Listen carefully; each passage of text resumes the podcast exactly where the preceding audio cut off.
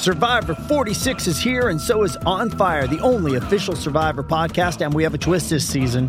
The winner of Survivor 45, Dee Valladares, will be joining us every week. We're going behind the scenes of the biggest moments, the how and the why things happen, and the strategy and analysis you can only get from someone like me, a Survivor winner. Listen to On Fire, the official Survivor podcast, wherever you get your podcast.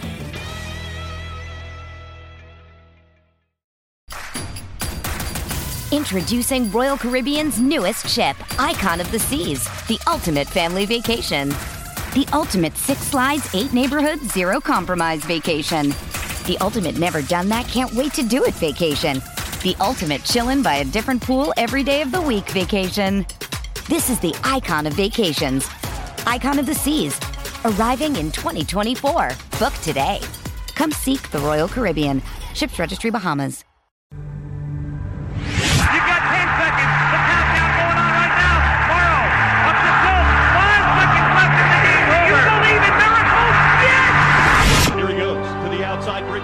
The sideline, 50, 45, 40. There he goes! 20, 10, 5. Touchdown! Touchdown! Touchdown! Britton Covey, 78 yards! Gibson swings and a fly ball to deep right field. This is going to be a home run. Unbelievable! A home run for Gibson. I don't believe what I just saw. I don't believe what I just saw. Russell will inbound at half court. Stockton, open three. Good! John Stockton sends the Utah Jazz to the NBA Finals. Robbie Russell now with a chance to send RSL home as cup champions. Saunders on his line. Russell approaches and puts it away. RSL are the 2009 MLS Cup champions.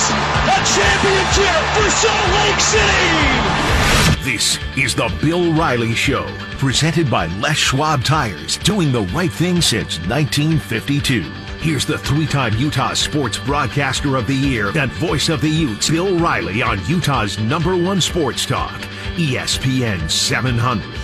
Hey there, good morning. Welcome in. It's a Thursday edition of the Bill Riley Show, coming to you live from our downtown Broadway media studios, right here on ESPN 700 and 92.1 FM. If you guys have not taken note yet, we are indeed on the FM dial as well. You can listen to us anywhere in the Salt Lake Valley on 92.1 FM and beyond. And of course, our 50,000 watt blowtorch that is ESPN 700 on the app, the ESPN 700 app. And by the way, if any of you were having a few issues with the app this morning, no biggie, not on your end. Uh, the people, the company that runs our apps was doing some upgrades this morning on them and updates. And so it should be back and normal again. So if you're listening in on the app, thank you for doing that. The trouble should be done and gone. And of course, listening on the stream at E ESPN700sports.com. It is a Thursday, and much like last Thursday was college football Christmas, today is National Football League Christmas as the NFL kicks off its season. Fantasy footballers, gamblers, and football fans alike rejoice because we've got NFL football now. So our Saturdays are covered with college and our Sundays are covered with the National Football League. So without a doubt, it is the best time of year to be a football fan. And tonight, the National Football League gets going. Oh, there it is.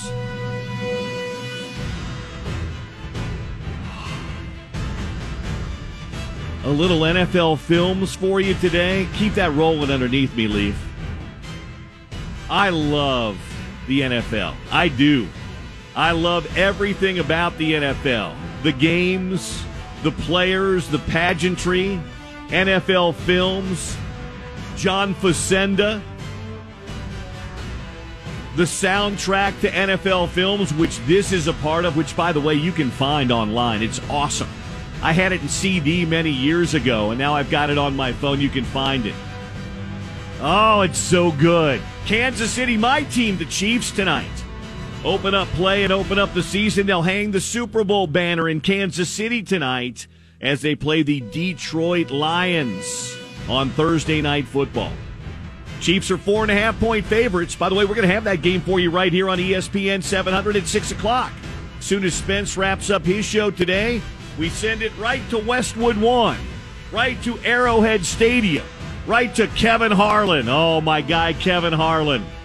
And Kurt Warner will have the call tonight of the Chiefs and the Detroit Lions. Lions are the trendy pick this year in the NFL. Dan Campbell got them ready to go. Can they make that jump to the playoffs? And of course, Kansas City, the trendy pick to repeat as Super Bowl champions. Will they have Travis Kelce tonight? Will 87 suit up after hyperextending his knee on Tuesday? Is Chris Jones ever going to settle his contract dispute with the Kansas City Chiefs? Will the banner go up? Will it be on TV tonight? All of it right there. Should be great. You can listen to it here, watch it on NBC tonight. Collinsworth and Tirico will have the call as the Chiefs and Lions go at it. Set your fantasy football lineups. And if you're betting on it, Kansas City a four and a half point favorite.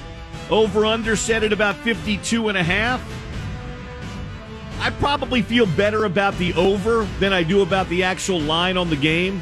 Detroit's got a good offense now. Jared Goff, who threw five interceptions as a senior at Cal here in Salt Lake City, is I think kind of found a home now in Detroit. Got a good offensive coordinator in Ben Johnson. Got some good weapons around him, and of course, Patrick Mahomes. Is the best of the best in the National Football League. So I'm I'm excited. I couldn't be more excited about the season coming up. I don't know about you guys. I, I know a lot of people tell me all the time, "Hey, Bill, I love college football, but I don't love the pros," and that kind of perplexes me. I mean, if, if I, I can understand liking one more than maybe the other, I can get that. I can get behind that. Maybe pull that down just a touch, Lee. Just a touch. I want it underneath me, though, because the NFL Films music fires me up. But I don't understand not liking the NFL. It is the greatest form of football there is. It is the best 900 players in the world. It is. I love college football. Don't get me wrong. I love the pageantry. I love game day. I love being part of it. But if we're just talking about purely football, man, there's nothing better than the NFL. Everybody is an All American in the NFL. Everybody is the best of the best in the NFL. The level of play, the speed, the athleticism, the skill. All of it on display every week, and you can watch every game too. That's the beauty of it. YouTube TV now has the red zone and the Sunday ticket. I'm a red zone guy myself. I'm a Scott Hanson red zone guy myself. I had the Sunday ticket for a long time, but it was too much. You pay so much money and you really just want to see one game. It's a lot of money to pay. Red Zone's great because they bounce around to every game. Seven hours of uninterrupted commercial free coverage. I love it. And now that the Chiefs are good, they're on a lot of national games, so I don't really need to spend the money for the Sunday ticket either. Anyway, I couldn't be more excited. I couldn't be more excited to go to Waco coming up on Saturday. In fact, I'll be traveling tomorrow. Porter Larson will be at the new Holiday Oil location that's opening up, doing the show tomorrow. Uh, and I'll be traveling, but I can't wait to get down there, man. I just I can't wait to get down there to call that game. But I can't wait to watch the Chiefs tonight, and I can't wait to get home on Sunday and watch a full slate of NFL games on Sunday on the Red Zone channel. Yeah. Play my fantasy football, which by the way, I'm going to win the league this year. No doubt about that. Be my first league championship.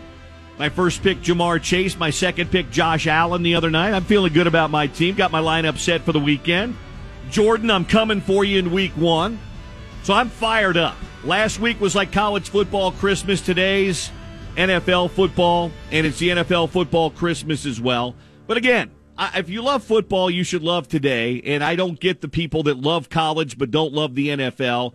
I understand. Sometimes there's politics and things like that. But if you're just talking about the game itself, man, you cannot beat the NFL. The product is so very good. So we'll talk about it today. If you guys want to sound off on anything, the text line's open to you at 877-353-0700. That text line brought to you by the Dish Pros. We'll talk some NFL football today. We'll talk plenty of college football today as well. Cam Rising will come by in a little less than an hour. We'll have our conversation with Cam here on the Bill Riley Show today. Eric Weddle will come by. We'll talk pro and college football with Eric Weddle. Our good friend Sean O'Connell will come by as well. OC, always good to catch up with him. And my friend Blair Kerkhoff, who covers the Kansas City Chiefs, and he covered the Big 12 Conference for an awfully long time, too, will come by and talk some football with us here in about 20, 25 minutes as well. If you want to have yourself sound off today on college football, on pro football, your love of one, the other, or both, if you don't like pro football, what is it you don't like about pro football? I'm just talking about watching the product on the field. Most people don't go to games. Most people don't go to NFL games, especially in this market. But if you just love football, can't you love both? It's not a black and white issue. It may be chocolate and vanilla when it comes to ice cream, but I like both. I'll get a little scoop of chocolate, a little scoop of vanilla, and enjoy both those things. You can enjoy one more than the other, but I don't understand people that don't like both. I just like to watch the best of the best. And the NFL is the absolute best of the best. So feel free to sound off of the program today, right here on Utah's number one sports talk, ESPN 700. And we'll go in that direction. Leaf, you can you can pull this down for just a minute, but I do want you to find the NFL films Autumn Wind. Find that on there and play that. Let me know when you've got it ready because um, there are so many things that I love about the NFL and NFL films, and the soundtrack is one of them. But there's nothing better than the Autumn Wind. And you'll hear what that is. Most of you have known it and heard it if you're a football fan in the past. We can get to that coming up. But that, that will really get me in the mood for some pro football tonight. Despite, despite the team that it, it features in Autumn Wind, it will it, it, still gets me fired up. So anyway, good to have you in today. I'm having a good Thursday. Hope you're having a good Thursday too. Opening segment of this show always brought to you by our friends at Reed Medical. Dr. Justin Johnson and the good folks at Reed Medical want to help you out, and whether you're a man or a woman. Uh, they can help you out with all of your sexual wellness at Reed Medical. Find them online at reedmedical.com. Uh, we'll give away some state fair tickets today and uh, also give away some tickets to see Travis Scott in concert uh, down at the Delta Center coming up in November. All right, the latest on football. Uh, Utah Baylor coming up Saturday. We'll have it for you right here on ESPN 700, 10 a.m. Start time, 6 a.m. for the pregame show. Porter Larson and Nate uh, Nate Orchard will have that. Utah is now an eight point favorite in that game. They opened at about six and a half. They jumped to seven and a half. Now they're at about an eight point favorite. Though the interesting thing is, we still don't know who's going to play quarterback for Utah. We don't know yet if it's going to be Cam Rising, if it's going to be Bryson Barnes and Nate Johnson. But the odds makers, I think, saw what a lot of us saw that watched it. That was Baylor was really bad in week one. I expect to be better in week two. I do. How much better can you be from week one to week two? I guess we'll find out on Saturday. Just questions I have about the game. You know, can Utah run the football? They ran for 105 yards last week, but 49 of the 105 yards came on two long Nate Johnson runs, a 27 yard touchdown and a 21 yard scramble. Can they consistently run it with Ja'Quinden Jackson and Jaylon Glover and the rest of that running back crew? That's what we'll find out. And what do we expect to see from the backup quarterback from Baylor, Sawyer Robertson? I'm curious about that as well. He's a backup quarterback who transferred from Mississippi State, who didn't put up many numbers in cleanup duty there, and last week was just okay when he came off the bench for Blake Shapen. So, what do we expect there? I'll give you my Les Olson IT solutions, keys and solutions to a Utah win a little bit later on as well on the program uh, right here on ESPN 700. Do you, do you have that ready to go, Leaf? Okay. This to me is the quintessential NFL films get you ready for football. Now, it may not play as well on a 90 degree early September Thursday, but just close your eyes for a minute and tell me that this doesn't get you excited for football. Go ahead and cue it up.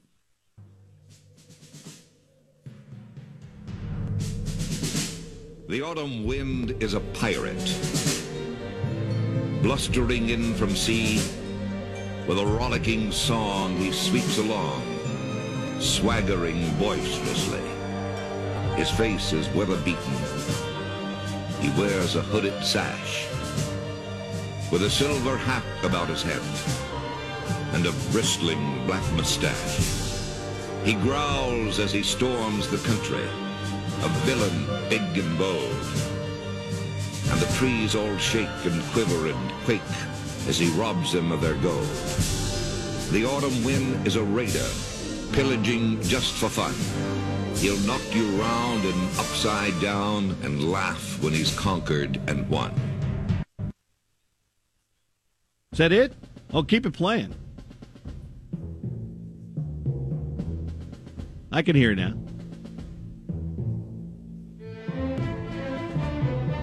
There we go.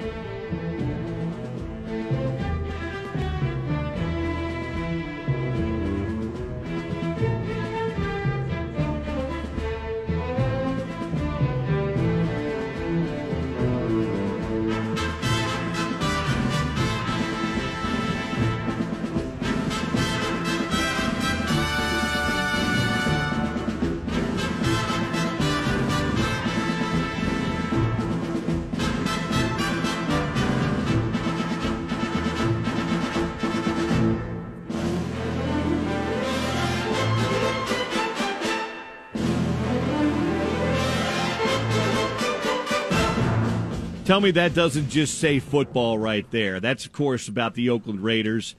I think about my friend who I got a chance to work with a number of times who used to come on my show many years ago, Todd Christensen, when I hear that. And uh, he was a Raider through and through.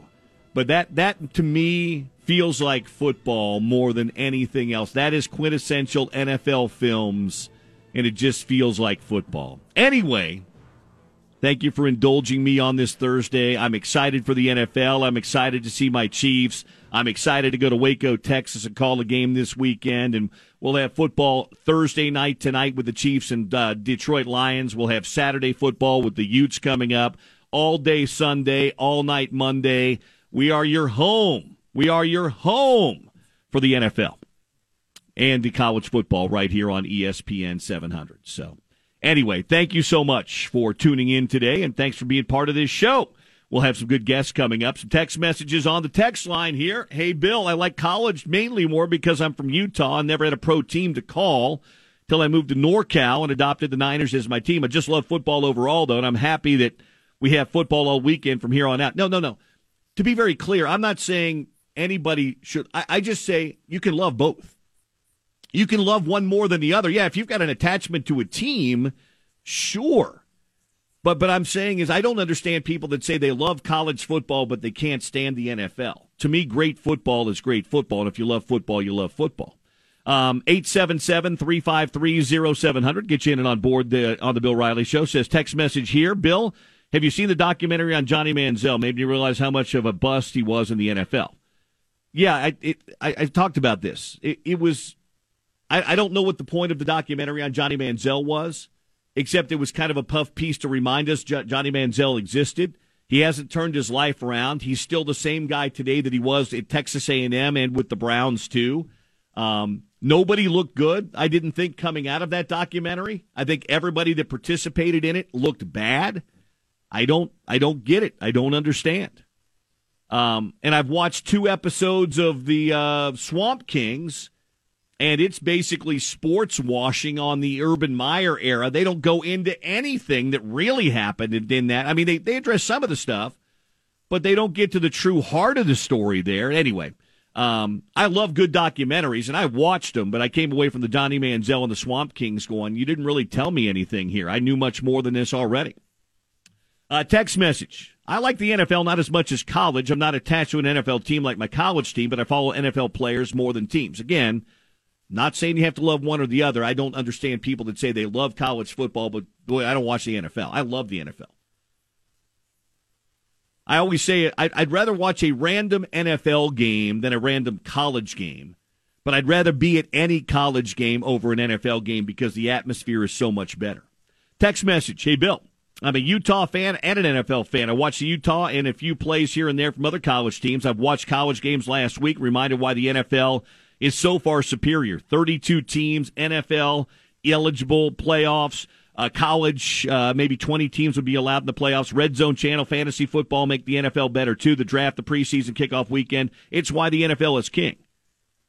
Yes, the NFL is king. I love college football, and I hope one day we can get to a point where maybe we have fantasy there and stuff too. But I, the NFL is king, but I love college football and being at college football so much more than I like being at an NFL game. Text message, hey Bill, was that John Facenda?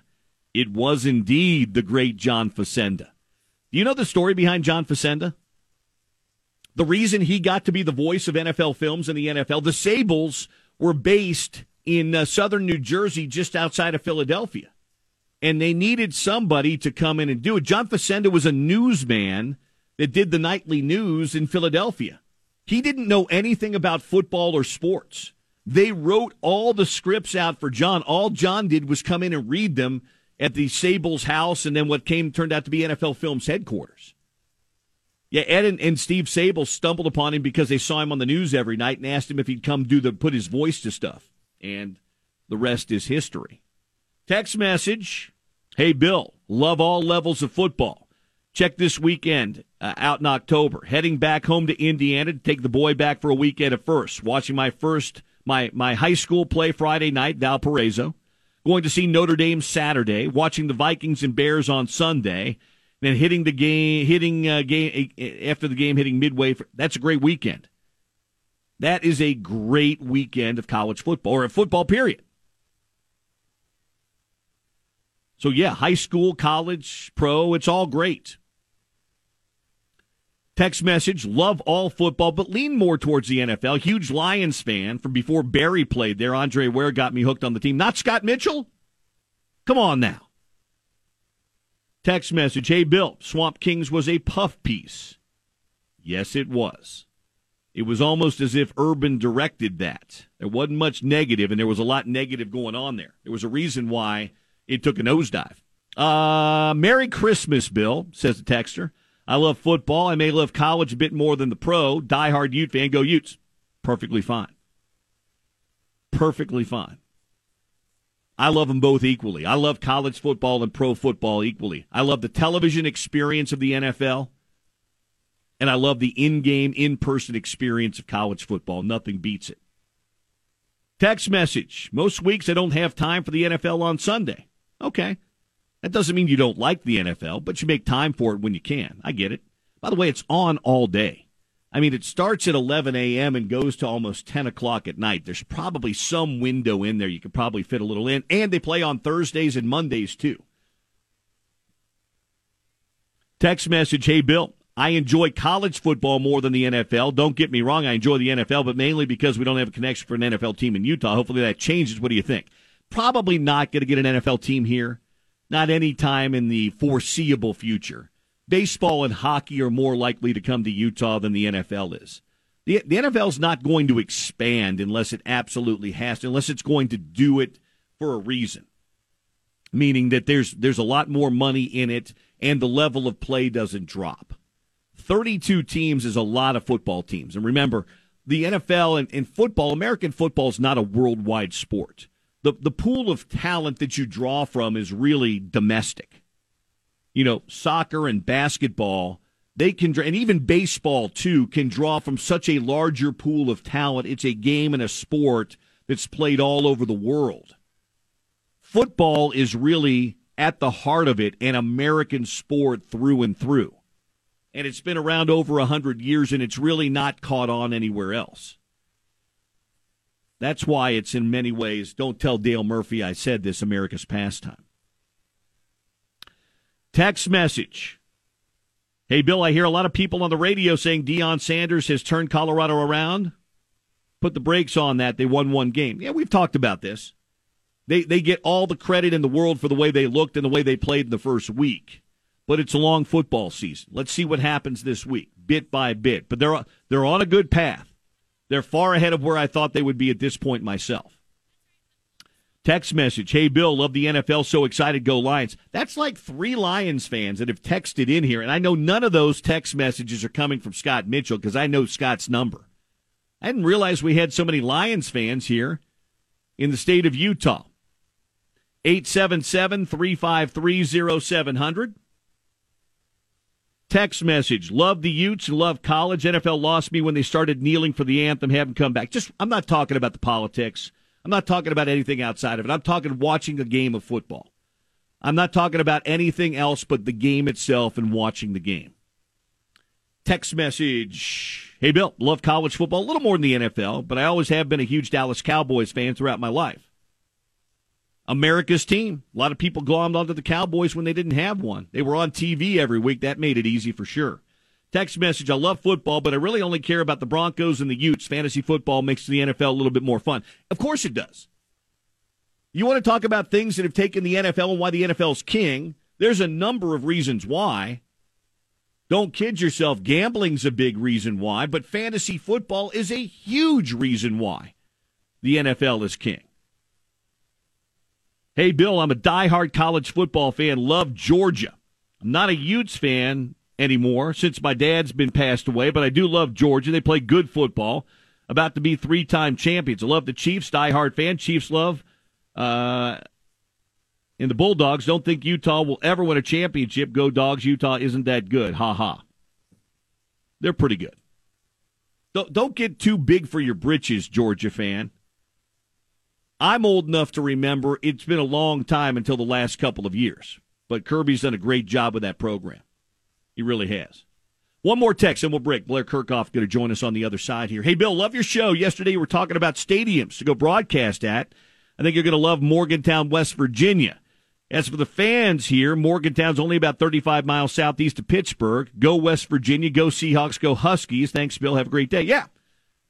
I've never been to Morgantown. I've been to Pittsburgh. I had my one of my good uncles that I, that I loved to death lived in Morgantown. Said it was a great town unlike Ray Anderson, the athletic director at uh, Arizona State, I'm looking forward to a trip to the uh, to Morgantown.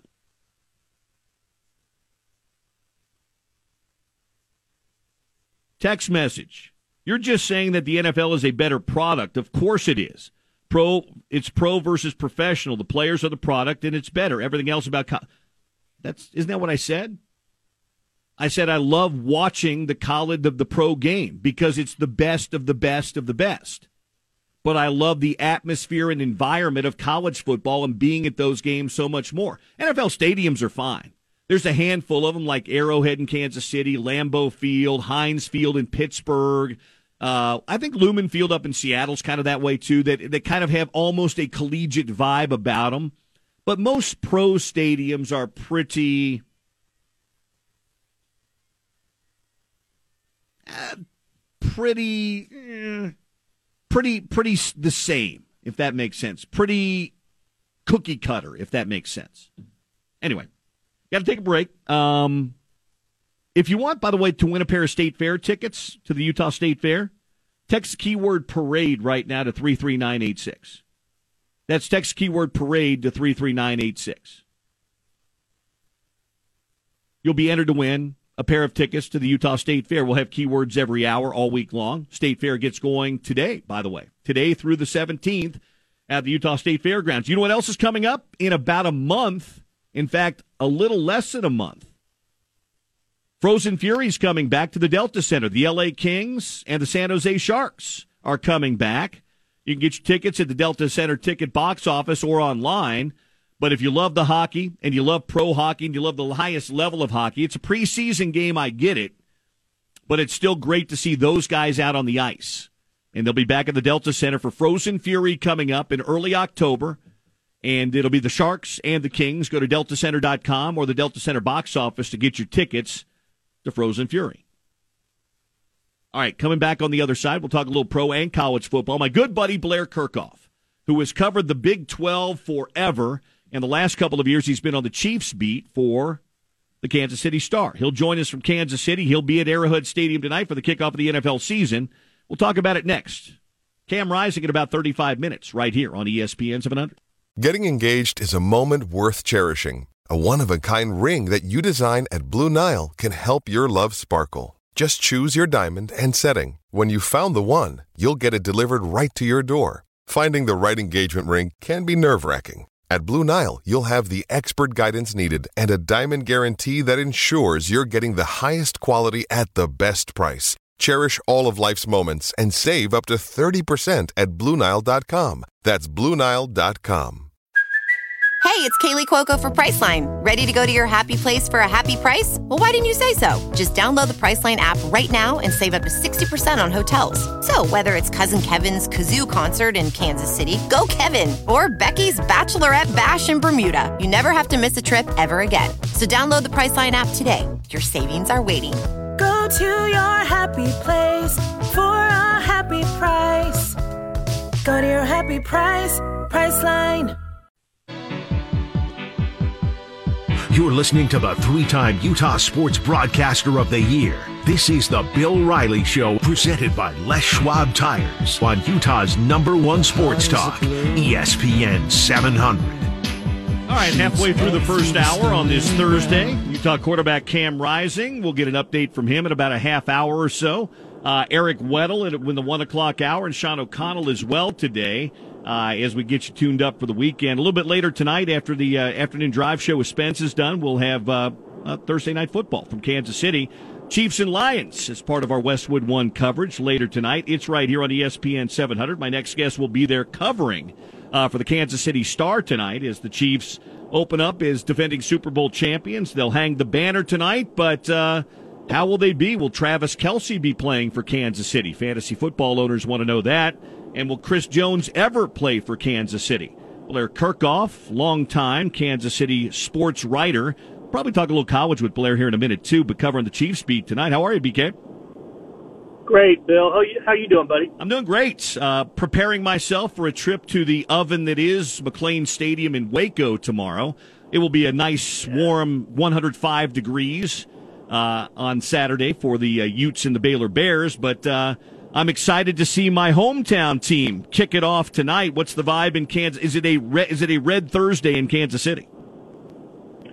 It is a it was a red Wednesday, uh, and it has uh, you know bled into a red Thursday. So yeah, in fact, as I'm driving, I can see um, uh, a blimp overhead. So you know it's a big deal. The blimp's in town, and uh, yeah, NFL first of 272 NFL games in Kansas City tonight. You know, it's weird. The blimp used to be like the biggest deal in town, the old Goodyear blimp. I don't feel like I see it as much anymore. It's like occasionally, but yeah, I guess. Where, I wonder where they flew this one in. I know one's based out in Long Beach. I wonder where they brought this blimp in from. Yeah, I don't know, but there's also a NASCAR race here Sunday, so I might be hanging around for a few days. Man, big weekend in Kansas City, out at the Legends and down at uh, down at the Truman Sports Complex. So Kansas City, Vegas has them as odds-on favorite. Blair, uh, give me a reason why they should repeat. Give me a reason why they won't repeat.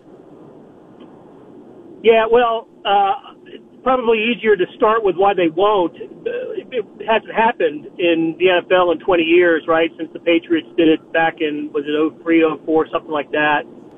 It's it's so difficult to do. I mean, uh, you know, I was looking this up. I didn't realize there were more NFL games decided by seven or fewer points last year than any other season in NFL history. So there's so many toss-up games in the regular season that the you know the difference between going 14 and three, which is what the Chiefs did last year, and you know and, and missing the playoffs, you know having three or four of those games go the other way and missing the playoffs is so fine. So you know just because it's the nature of the beast um, that it, it's difficult to repeat. Why they will? Well, you start with the generational quarterback, Patrick Mahomes. I I, I truly believe there's he, he is a cut above. Uh, he is on tier one, and maybe by himself on tier one. Tier one when it comes to the the NFL quarterbacks. I love Joe Burrow. I love Justin Herbert. I, I, I like the prospect of Lamar Jackson coming back strong. Jalen Hurts had the great Super Bowl last season, but I just think Patrick Mahomes makes that much difference. What's he like to cover day in and day out? The, the NFL's a little different than, say, the NBA or Major League Baseball, but you're around him three, four days a week. I mean, as you mentioned, he is a generational talent and he is a superstar of superstars. He's got the commercials. When you say Patrick Mahomes, people that aren't sports fans know or recognize Patrick Mahomes. That's how he kind of transcends just the sport itself. So, so you know, he's 27 years old. How's he carry himself? Right. What's he like to be around on a day in and day out basis when you guys cover him in KC? Well, I'll tell you what. Uh, you know, I guess it, you're going to get some hometown bias here. Uh, of course, I'm speaking to someone who has hometown bias as well. So, um, hey, he is uh, he is as genuine as they come. I, I really mean that. That doesn't mean he, you know, he um, he can't go out to restaurants anymore, not without calling ahead and either reserving a room or you know coming after hours, that type of thing. That those days have passed. Even even in a place that's you know midwestern and laid back like Kansas City, you can't just uh, when you reach the status he has, you, you just can't uh, you know show up in public and expect to be left alone. That doesn't happen anymore. But you know when when he works with the media and and, and is it at press conferences, he he, he answers questions completely and. um you know that's the best for me. The best way to judge is, you know, how do you how do you deal with the people that you don't really need? And media certainly would fall under that category for him. I, I think he does a great job with that. He is, um, you know, uh, front and center with his charity, and I think we got a pretty good glimpse of his competitiveness at the uh, in, in the Netflix series Quarterbacks this summer, and you know how he, he really hurt himself in that first playoff game against Jacksonville, and and, and absolutely did not want to come out and uh, it ended up come, not only not coming out, but played the second half and went on to win the Super Bowl. So, you know, uh, we were talking about this as a group the other day, other sports writers.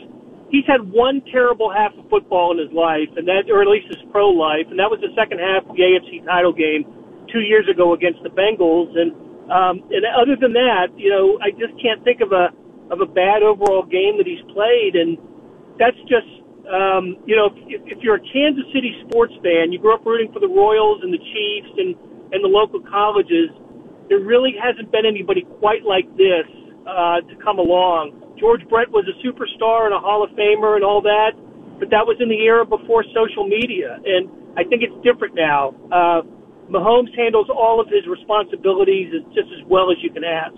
Yeah, it's funny you mentioned that. You know, when I first got here to Salt Lake City, I you know Jerry Sloan was the head coach here with the Utah Jazz, and, and you meet with the media before games, after games, do all this. One of the things I always loved about Jerry Sloan was he treated everybody the same, answered questions at press conferences the same, whether you were with the Davis County Clipper or you were with ESPN or TNT. Jerry didn't care. He treated everybody with respect and answered questions the same way to everybody. And you always like to hear that because not everybody does that. You and I both know that. Not everybody does that. And it's really, especially in this day and age, uh, refreshing to hear that a superstar like Mahomes does the same thing. Yeah, listen, it's not to say that things can't change he really is only uh, he's only been a starter for five years, and as you mentioned, he's only 27 years old. But um, he shows no signs of being that standoffish kind of kind of athlete or snarky. He just doesn't seem to have. It's not part of his DNA, and we know other athletes like that, and guys that you you know, if people in our profession, you you have to go interview, you have to go talk to them, but you don't look forward to it. I, no matter how you know, how big a star they are. But Mahomes isn't like that. He, he really isn't. Uh, handles his business, like I said, about as well as I've seen any athlete handle his business. Talking to Blair Kerkhoff of the Kansas City Star, longtime college football writer. We're going to talk to him about that in a second. But want to ask you about Kelce and Jones. Two different stories. Kelce may or may not play tonight. They say game time decision. Uh, inkling sense, any vibe around the facility over the last couple of days, or will will it literally be he'll see how it goes in warmups? Yeah, that's exactly right. We're, we'll all be kind of glued to the to the glass in the press box about two and a half hours before the game, because he'll come out. He'll come out in uh, you know it's warm here today. It's about 85 at kickoff, I think. He'll come out in a t-shirt and shorts and, and test it. Um, so no sense. I know his brother Jason, the you know who, who operates the, the the New Heights podcast with with, with uh, Travis, said he he felt like Travis would play tonight, and I've I've seen some other reports that suggest otherwise. Nobody knows. No, no, don't listen to, don't read into anything. Nobody knows until he tests it out on the field before the game. I would not be surprised if he didn't play. On one hand, on the other, he he missed he's missed one game in the last several years for something other than it was a final game of the season. The Chiefs already had their playoff position uh, wrapped up, and that was because of a co- because of COVID. It was in the COVID year, and he missed a game late in the season. So, um, so he just doesn't miss games because of injury. But it's the first game. It's a long season. I don't think you want to have a, a chronic knee injury, a nagging knee injury, and so I wouldn't be shocked if he didn't play tonight. And that that that would hurt the Chiefs. We know it's hurt him in the betting line already. They've gone from a six and a half point favorite at the beginning of the week. It's down to four and a half now, and that's all based on the Kelce news. Uh, so maybe or maybe not on Kelce. Certainly not going to be unless there's some sort of movie like script where he runs out of the tunnel. But Chris Jones not likely to play tonight either. Uh, any sense on where the Chiefs and Jones are with the contract, Blair? Well, it's funny. We got to talk to Chris Jones yesterday. His first public comments um, since I don't know probably the parade back in February. He, he was in town for a charitable event, and he actually uh, spoke to the media for about ten minutes, uh, about five minutes, I'd say. And he wasn't specific. You know, he just said he wanted to raise and uh, just doing what he has to do. It's just it's a business, and you know, still loves the Chiefs and can envision himself playing his career in his entire career in Kansas City. But now he's going to be at the game tonight. He, he's not going to be in uniform, but he'll be at the game somewhere. And I'm sure the first time Jared Goff has about 10 seconds to throw, the cameras will find Chris Jones and and uh, and, and everybody will see him in his uh, whatever he's wearing tonight. Yeah, we'll see how that goes. Although the, the one thing as a Chiefs fan and also somebody that's been in this business for a long time that gave me a little bit of hope he's a superstar player. At least we haven't heard from him or his representation that they're demanding a trade. Sometimes when these things go a month or two months, you hear the, the, the T word. We haven't heard that from Chris Jones or his agents.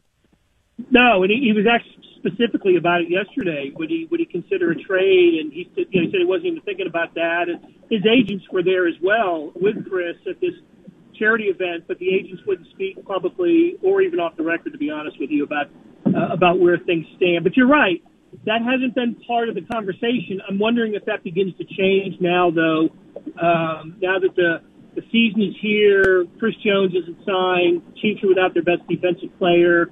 Um, you know, I, I, I've been saying all along that Chris Jones has the leverage in this situation, but with all the fines he's accruing now, and um, the, the, you know, the, the longer every, for every game he misses, he loses a, a game paycheck of about 1.2 million dollars, and at some point, you and, and those, that's money that he can't get back. There were times, there was a time when the NFL would would waive the fines, or a team could waive the fines and make sure the guy player got paid. This isn't the case anymore. So whatever money he's been fined, he's going to lose. So whatever raise he's asking for, he's under contract this year to play for 19.5 million dollars and, you know, I think we think he's asking somewhere in the neighborhood of the high 20s uh, a year for a couple additional seasons. But at some point, he's going to accrue so much in fines that it might offset the raise that he would get by re-signing. So, yes, I think the leverage continues to be with Chris Jones, but uh, at some point, it, it won't make financial sense for him to continue to hold out. One last thing for you. It's just kind of a big picture thing. BYU's in the Big 12 this year. Utah will join the Big 12 next year. A lot of Utah fans making the trip to Waco this this weekend. They like to go to non-conference games. What what would you tell to both Utah fans and BYU fans that are listening in this state about the the new adventure that lies ahead of them in the Big 12, Blair? Boy, I tell you, um, yeah, I, I've, I've traveled those roads, uh, been been to all of them, and you know, I, I think what what's going to be unique for both BYU and Utah is they're entering. They're going to help shape a new conference. You remember? You remember this? I, or maybe you don't. I, I. But back when the Big 12 was formed, we all thought that it was four Texas schools joining the Big Eight, and it was going to have more of a Big Eight flavor. And at the time, look, the Big Eight, Big Eight football was on top of the world. Nebraska was in the midst of winning two back-to-back national championships. Colorado had won a national championship a few years earlier.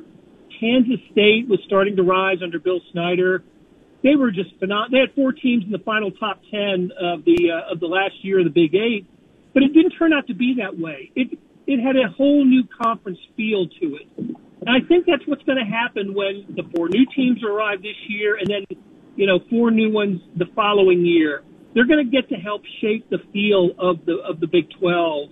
And you know, look, I, I, I've I've been to Utah games. I've, I've never been to a game at BYU, which is one of my big regrets. I hope to get to a game there at some point. But they bring great passion. I, I know that they certainly the heated rivalry, but great passion those both those fan bases have, and and and that's that's a big plus for this conference. You know, when I think about it, Bill, uh, the, the, the way that the college football landscape is going to be reshaped with the ACC, you know, uh, everybody in either 16 or 18 teams, and the ACC still has, you know, football brand names in Clemson and Florida State and Miami. We know that the Big Ten just added UCLA or USC and, and Oregon, and to go along with Michigan and Ohio State, and the SEC is full of the, the, the football brand names. The Big 12 doesn't have quite that. They don't have that national brand name. So what I think the Big 12 is going to end up with the, with the new additions is it's going to be the most competitive conference. It's going to be the shortest distance between first place and last place, and and I, I can't wait to see what that's going to look like.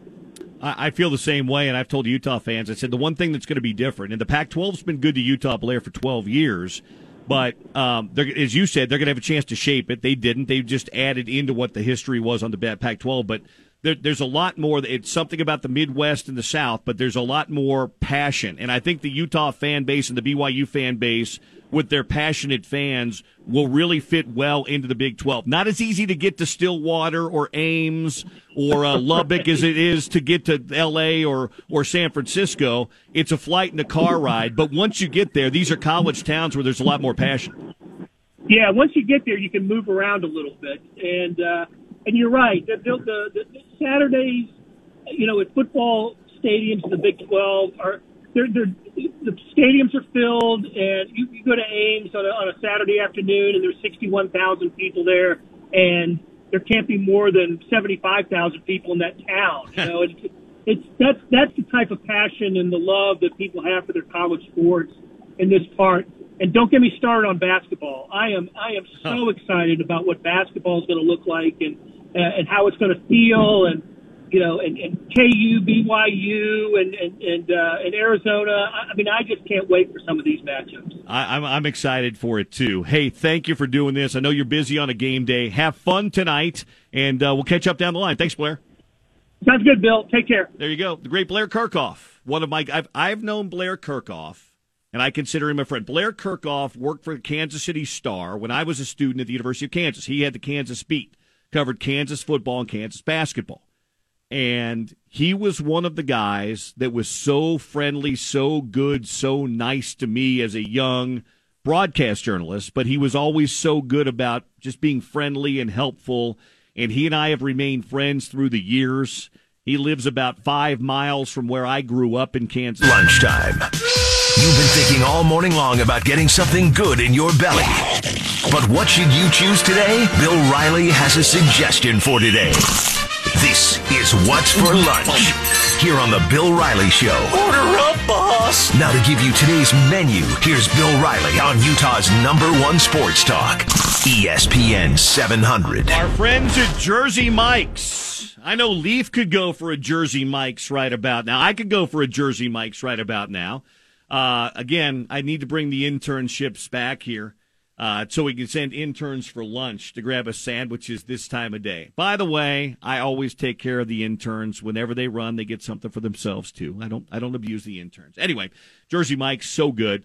Lunch or dinner, sub above, outstanding stuff. Find them all over the Wasatch Front too.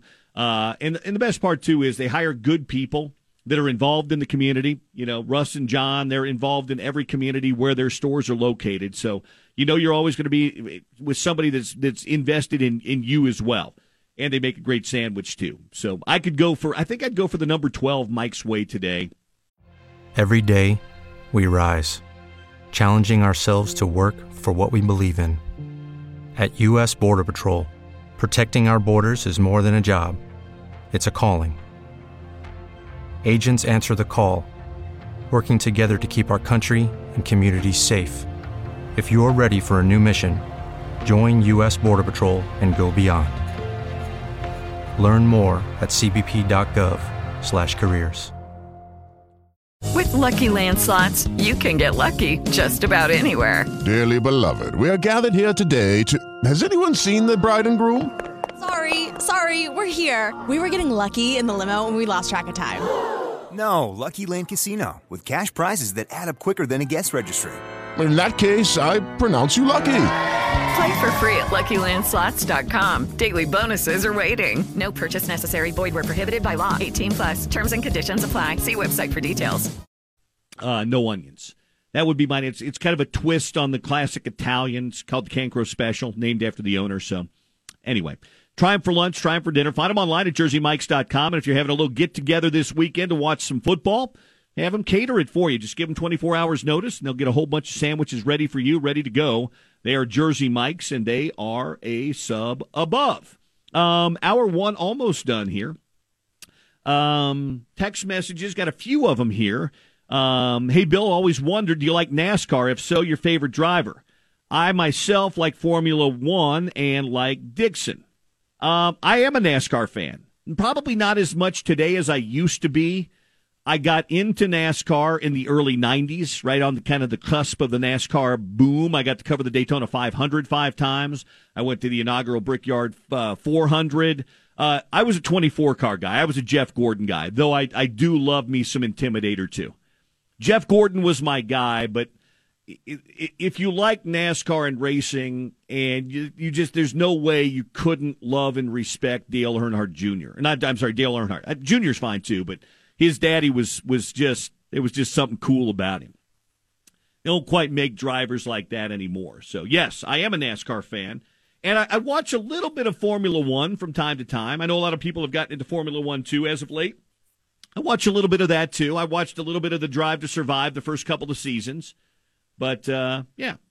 Uh, text message. Hey Bill, when Cam plays, will he be wearing a knee brace? Yes, that would be my that would be my guess. Generally, quarterbacks wear support anyway, but he's coming off a major knee surgery. I would be very surprised if Cam is not wearing a knee brace. Text message. Hey Bill, blimps out of either Akron, Ohio, or Florida. Uh, I know they they also have one in Southern California. I can tell you because it's right along the 405. It's it's between Carson and Long Beach. If you're traveling north on the 405, it's on the right hand side. But they that they house the blimp. There's a blimp in Southern California too. So you always knew it was a big game when the blimp showed up. Text message: Hey Bill, I took my son to a Tampa game last season. Saw Tom Brady play. Great atmosphere. They had the crowd involved every time they got a first down. I was amazed how much Tom Brady didn't have to move in the pocket though got rid of the ball in like one second every time. Seeing the NFL in person, the most notable thing is the size and speed. Yes, yes, I talk about it all the time. I covered college football for probably five or six years, and when I got to Jacksonville, um, I remember covering the Jaguars and standing on the sideline during a pre preseason game, and there is nothing you you just cannot prepare yourself for the size, the speed, the athleticism, and the sounds, the noises that are made. It's frightening at times. I mean, you're, you're talking about, I mean, it's, it's hard to explain without being there. And some of you may have been fortunate to maybe stand on the sideline up at Rice Eccles or down at LaVell Edwards. That's great. And the speed of the college game is there. But there's nothing like the speed, the athleticism, the excitement you get in an NFL game. And, and, to what you said, Brady doesn't move in the pocket, gets that ball out, and that's why they're pros. They that's why those guys process it so much bigger and so much faster. Text message: Hey Bill, I love college football more than the NFL. The game day experience, the atmosphere, the fandom are all better than the NFL. But the level of play in the NFL is so much better. The speed of the game, the player matchups, the near unpredictability of the NFL makes it so much fun to watch. Yes, that's that's how I feel too. I love college football. I love them both. I love being in the stadium at college. I love the atmosphere. Every every stadium's unique. NFL stadiums aren't all unique, if that makes sense. They're they're sometimes a little cookie cutter. A lot of them are the same. There's a handful that are different. But what's inside that stadium is so good. Text message. Hey Bill, seven hours of commercial free football starts now. Yes. Little Scott Hanson for you. We'll see if we can get Scott back. We had Scott on the show last year. I, I just I have so much respect for what Hanson does. It's hard to explain how tough a job he has if you haven't put up been behind a mic or put a headset on. To work really for seven consecutive hours without a break. Now he'll get a you know, a minute break here and there where they run some highlight packages, but for the most part, he doesn't. And to be able to go seamlessly, he's got good people working behind the scenes in the control room too. But he and I know Andrew Siciliano did it on I think DirecTV too. That that Red Zone channel is is something. It really, really is. By the way, if you don't want to watch at home tonight and you're looking for a great place to go to watch a little college football tonight, can I suggest a spot? There's a bunch of them around the valley. How about Bout Time Pub and Grub? Oh, yeah. It's Utah sports bars with more TVs than tables. You grab your seat, your game's going to be on. The wings are hot, the nachos are great, the burgers are phenomenal as well. At Bout Time Pub and Grub, was just there the other day, had a great time. You might get entertained by some things going on in the restaurant too, in addition to what's on the TV. They'll have the game on tonight, I guarantee it, wherever you go. They've got them in Vineyard, they've got them in West Valley, they've got them up to Ogden. About Time Pub and Grubs. There's one in your neighborhood, I guarantee. Go to abouttimepub.com for menus, for events, and for locations. And a great spot to watch a little Thursday night football tonight if you're so inclined. About Time Pub and Grub. All right. Here we stand, one hour in. Cam Rising's going to join us coming up on the other side. And after Cam Rising, I'm going to give you my Les Olson IT solutions to a Utah victory. In about an hour, Eric Weddle and then Sean O'Connell to round things out here today. Don't forget, tomorrow I will not be here. Porter Larson will be on location, a brand new grand opening of a holiday oil. Lots of food and gas specials, as they always do. So Porter will have things locked down tomorrow. He'll have Coordinator's Corner with Andy Ludwig and more coming up tomorrow. And Spence and the Drive come up after I'm done here today. So that's where we're at. Hour one done on this Thursday. Cam Rising swings by for a conversation next, right here on ESPN 700. It's time to talk Utah football with a quarterback and captain here on the Bill Riley Show. This is a conversation with Cam Rising, presented by Advance Windows. Now, here's Utah's field general and the voice of the Utes on Utah's number one sports talk, ESPN 700. All right, it's Thursday. It's noontime. You know what that means here on the Bill Riley Show on Utah's number one sports talk. It means it's time for our conversation with Cam Rising. That conversation weekly brought to you by our friends at Advanced Window Products. Yeah, that's Nate Orchard's company. They're good people if you need windows or doors or siding or anything like that. By all means, look them up, get them taken care of, and uh, they're great, great, great partners of ours and sponsors of our weekly conversation with Cam Rising as we get you ready for Utah and Baylor coming up on Saturday morning, not afternoon, morning, deep in the heart of Texas. Cam joins us right now, off the win last week and back on the field this week. Cam Rising, what's good? Not much. How you doing? I'm doing all right. I'm doing all right. Better question for, for you is, how are you doing? Restrictions have been lifted, Cam Rising. You're a full on football player again this week. How's it feel? Yeah, feeling good. Just um enjoying enjoying the process of getting back integrated and everything and, and just having fun, enjoying it. So, what changes from last week to this week? What makes Cam Rising a fully full go football player this week? Just doing everything at practice, pretty much that I that I would be doing in a in a regular practice week, and, and that's pretty much the difference. So everything's been been going well. Does it feel any different being back out there doing everything this week versus doing most of the things you did through fall camp?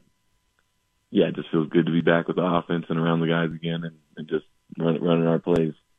How weird a feeling was it last week for you, knowing you were so very close, but knowing you were going to be standing on the sidelines wearing civilian clothes, watching the boys play last week? You knew that, you know, you know, obviously Thursday morning going in, you weren't going to play. So, what what's your mindset then go to when it's not playing, calling plays, being out there mode? What what do you switch it to?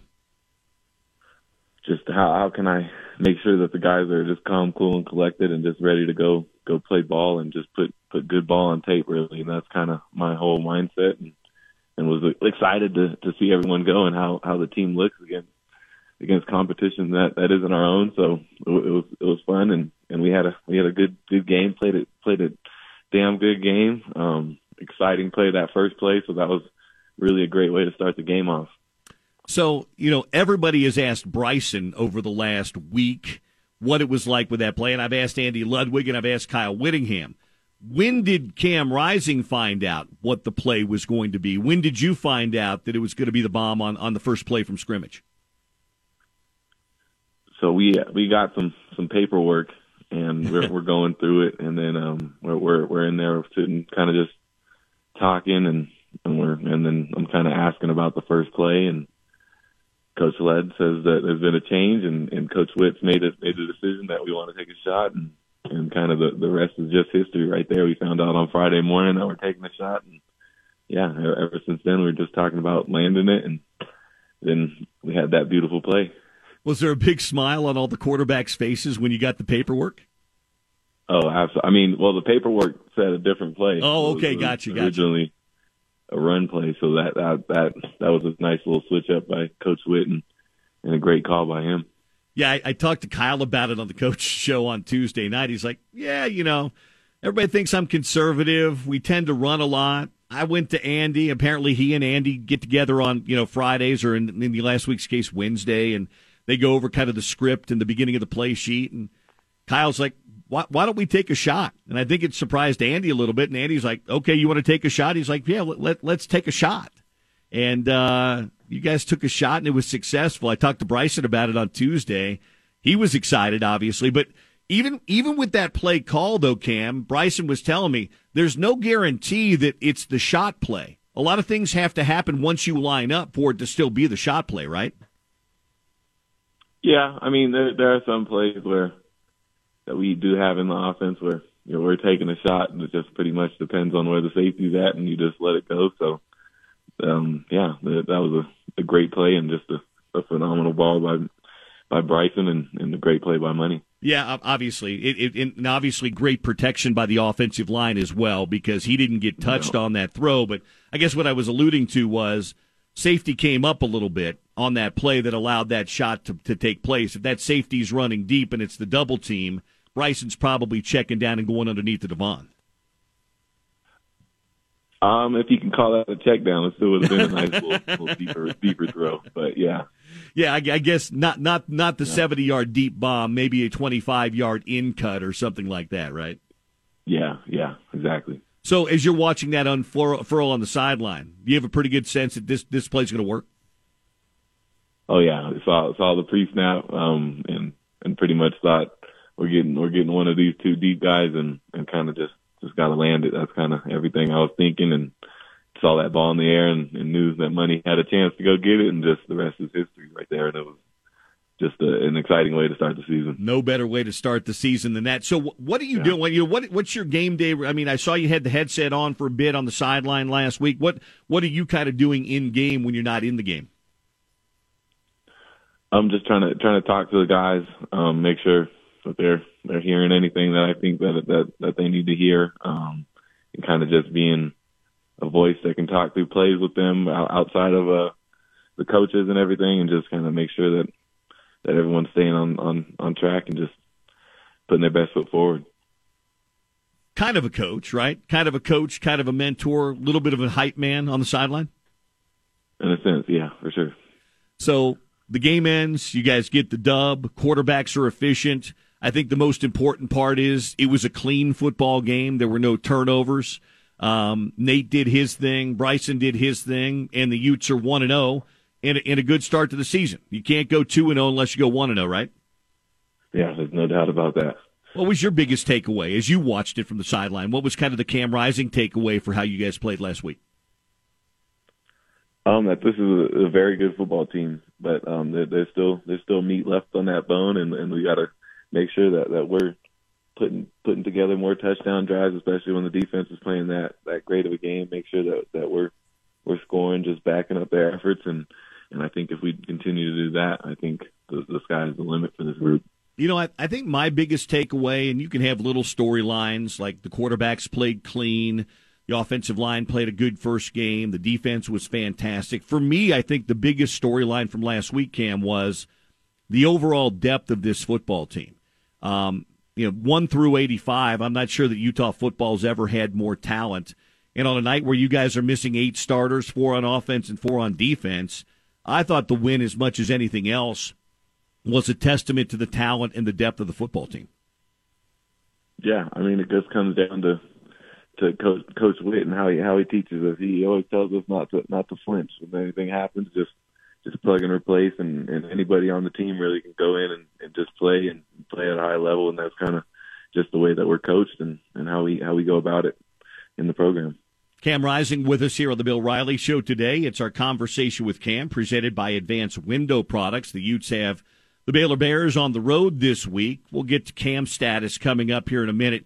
You've done this enough. There, there's always something about that first trip on the road when everybody gets to go together. Maybe a third of the football team's never done it before, but what, what what's it like on that first road game versus that first home game? Um, you just kind of get to go through the uh, the traveling experience and kind of kind of all the the hoopla that kind of comes with that. You got to stay, make sure you're in the hotel, make sure you're you're following your card and, and being where you need to be at the meetings and, and stuff like that. And, and it's different, especially having an early kick. It's it's going to be new to some guys, so so just kind of learning that, feeling out that process, and making sure that any any new guys are are settled and and calm, cool, and collected, and just ready to to get a good night's sleep and, and go out and play the next day, especially with having an early kick. Um, if Kyle Whittingham had his druthers, he would play every game at dawn, right after the sun cracked over the horizon. What what's Cam Rising now, the old man on the football team? Do you like the early starts too? Oh, I'm a I'm a big fan of the the eleven or twelve o'clock, one o'clock kicks. I, I'll take that. Uh, just like Coach Whitt, crack of dawn. That'll be great. You're not a sit around the hotel kind of guy, are you? You'd rather just get after it. Oh, it drives me bonkers sitting sitting in the in the hotel watching football all day, just waiting to go out. But it is what it is, and you just gotta enjoy it and and wait for your time. Uh, are you a guy that doesn't like to sit around all day long? So on those, but on those long days, Cam, where you have that crazy eight o'clock or eight thirty kickoff, what are you doing to kill and fill time when you're not in a meeting or not on a Ute walk or not eating a meal? Are you sleeping and napping? You watching football? You in your playbook? What What do you do to kill time on those long days? With Lucky Land slots, you can get lucky just about anywhere. Dearly beloved, we are gathered here today to. Has anyone seen the bride and groom? Sorry, sorry, we're here. We were getting lucky in the limo and we lost track of time. No, Lucky Land Casino, with cash prizes that add up quicker than a guest registry. In that case, I pronounce you lucky. Play for free at LuckyLandSlots.com. Daily bonuses are waiting. No purchase necessary. Void where prohibited by law. 18 plus. Terms and conditions apply. See website for details. It is Ryan here, and I have a question for you. What do you do when you win? Like, are you a fist pumper? A woohooer, a hand clapper, a high fiver. I kind of like the high five, but if you want to hone in on those winning moves, check out Chumba Casino. At ChumbaCasino.com, choose from hundreds of social casino style games for your chance to redeem serious cash prizes. There are new game releases weekly, plus free daily bonuses. So don't wait. Start having the most fun ever at ChumbaCasino.com. No purchase necessary. VGW. Void were prohibited by law. See terms and conditions. 18 plus. Um, typically, I like to to wake up and stretch to kind of just get my body body warmed up, and then then uh, do the meetings and everything, and then come back into the room and watch watch some football and, and probably take a nap depending on who's on, and yeah, just just try to try to conserve as much energy as I can so that I'm ready to go once 8:30 comes around, and just just good to go. Thankfully, this week you can get up at the crack of dawn, have a little something to eat, and then head over to the stadium to to play the Baylor Bears. Um, give me a little scouting report. Give me a little snapshot. They lost their opening game, a little bit of an upset type game. Going to be missing a couple of players, as you guys are too. Everybody has injuries. Nobody cares. But uh, when you put the tape on and watch Baylor, what do you see?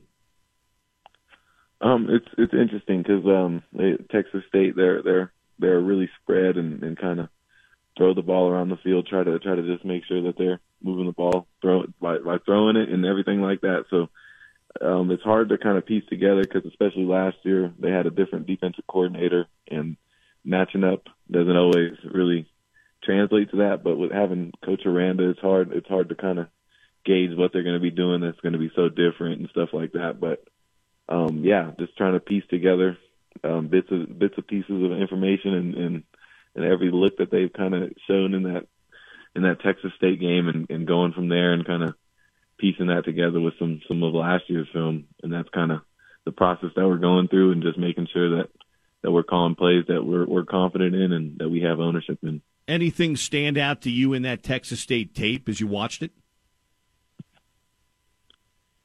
Um, they tried to play man a lot more than I thought they were going to, and and that was um kind of interesting. But yeah, that that's kind of something that stood out. Uh, Cam Rising with us here on the Bill Riley Show today on Utah's number one sports talk. Uh, people talk a lot about humidity. People talk a lot about altitude. People talk about heat. might be 105 degrees by the time the game wraps up and ends.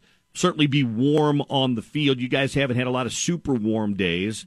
Any any thought that the heat could play a role on Saturday? Um, I mean, it's going to be there. It's going to be hot, but I think I think the Utes um, prepare in a way that that kind of it doesn't really matter what's going on around us. We just we just go out there and play ball and play it at a high level. And yeah, um, we're we're, we're pushing hydration right now, making sure that everyone's going to be hydrated and ready to go. So I think that, that's just going to be kind of on the back burner a little bit. Um, so so catch us up here. Uh, where are you at right now? Just kind of give us an update on Cam Rising's status. Cleared to practice, we know that, but uh, not a guarantee yet to play in the game. Kind of how are how are you and, and the staff handling things this week with getting you back on the field and reacclimated? And uh, what can you tell us right now about your status? Yeah, um, feeling good. Um, been able to do everything and, and feeling really strong and, and happy about that. Just kind of making sure that that everything keeps going and and that I keep feeling good these these next two days, and that's kind of the plan, and just just kind of play it by ear and see how see how ready to go we are Saturday morning. You know, it's it's always you've talked about this the whole way. It's a process. It's a process. There's no fast forward button. There's no rewind button. It's just the process that is. Is that still what it is for you now? Now, even though you're now back on the field and fully cleared, is it still keep my mind on this? It's a process. I'll be there when I'm there.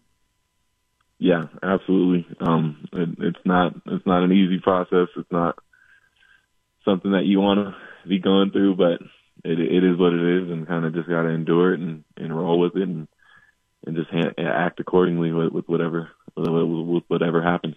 Is it fair to say there's a better chance Seven could be on the field this week than last week? Yeah, absolutely. Okay. Well, that I would hope you answer it that way. By the way, because you're a week further along in your rehab.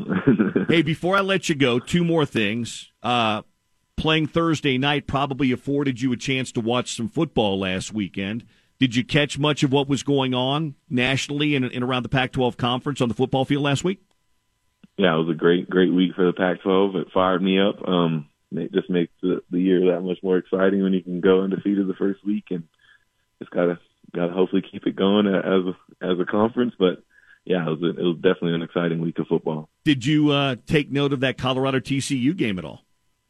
Wow, that was that was that was impressive. They they they they, definitely impressed me and, and made some some really big plays. Um, Travis Hunter made was was outstanding, and it's crazy that he was able to play that many snaps in, in the in the heat down there in Dallas like that, and and handle it with no problem. And and Shedeur just played a phenomenal game, so it was it was fun to watch. Yeah, it, it's funny. I, I was surprised by. it. I said the other day on the air, I was surprised. But what what impressed me the most, Cam, was I just didn't know because you you played this game when you have 75, 80 new guys. If you're going to be able to create cohesion and chemistry amongst that group in a short period of time. And I think that's what I was impressed with most is, especially with the offense. They came out so crisp, so clean, didn't make a lot of mistakes, ran their offense, ran good tempo, and it was good. I mean, clean for not just a first game, but a first game with, you know, 80 new guys on the roster. That to me, final score was great, and the fact they won surprised me a little bit, but the way they played that offensive unit, they looked like they've been playing together a lot more than, you know, just fall camp. Yeah, there's no doubt about that. I, I think that just speaks volumes about Shedeur and and his his ability to prepare and just make sure that he was ready to go. He he didn't really make a bad decision in that game, so that was really impressive. Really was. Anything else in the Pac-12 jump out at you from last weekend? Um, uh, uh, just some some really good games. Um, Oregon winning by as much as they did, that was that was impressive. Um, good game down down in uh in, in Tempe at ASU. That was that was that was a wild game, but yeah, it was a it was a good week for us. All in all, it was. All right, last thing for you today, Cam, and our conversation with Cam Rising here on the Bill Riley Show on Utah's number one sports talk, brought to you by. You're tuned into the Bill Riley Show from the Valley Collision Studios of ESPN 700. Here's Bill Riley.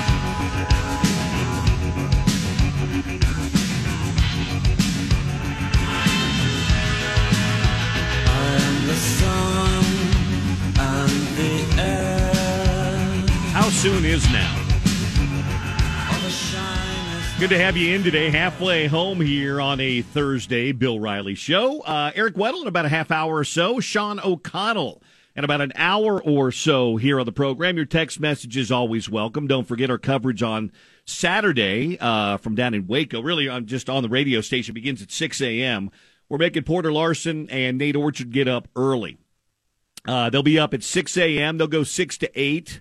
Scott Sly and I will be up early in Texas. We'll be at McLane Stadium at 8 taking you through the rest of pregame. And then, of course, we'll get you taken care of with game coverage beginning at 10 a.m. as well, uh, all the way through in the heat of, um, what is that? Waco's probably east central Texas, I guess you'd probably call it, uh, from McLane Stadium, the Utes and the Baylor Bears right here on ESPN 700. So uh, we're looking forward to being down there. I'll be down there traveling tomorrow. Porter will fill in for me.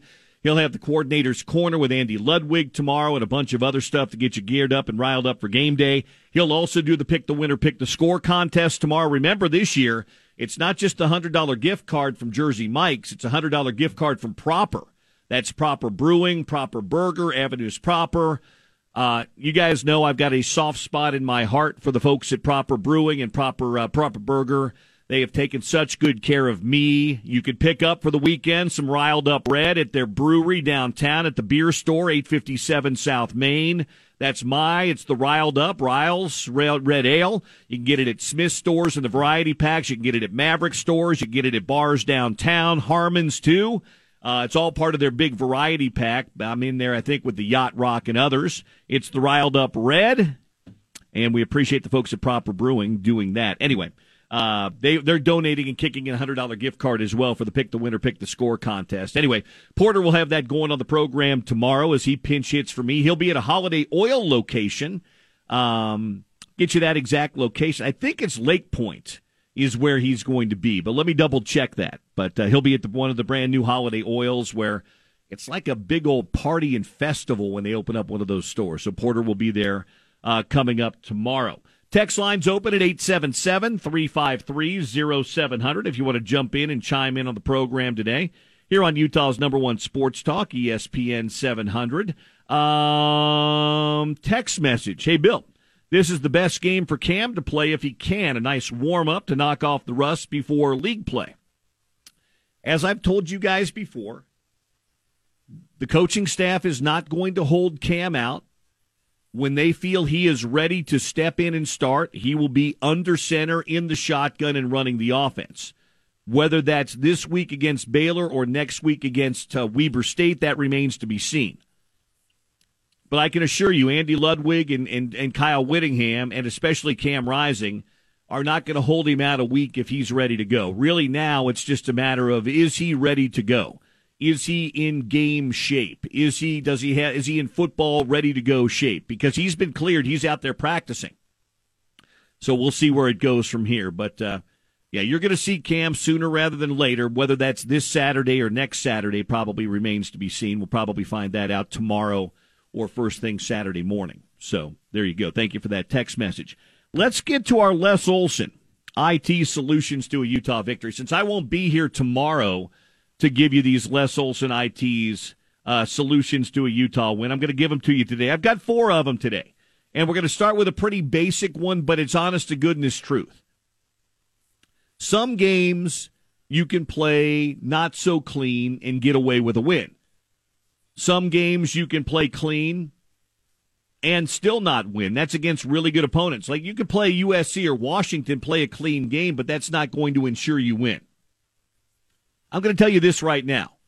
Unless something changes a great deal with Baylor, I think if Utah simply plays a clean game, meaning Bryson Barnes, Cam Rising, Nate Johnson, all three, two of the three, whatever it might happen to be, if they don't turn the ball over, if they don't give Baylor short fields, if they don't kind of stall in the red zone, play a clean game, Utah's going to beat Baylor.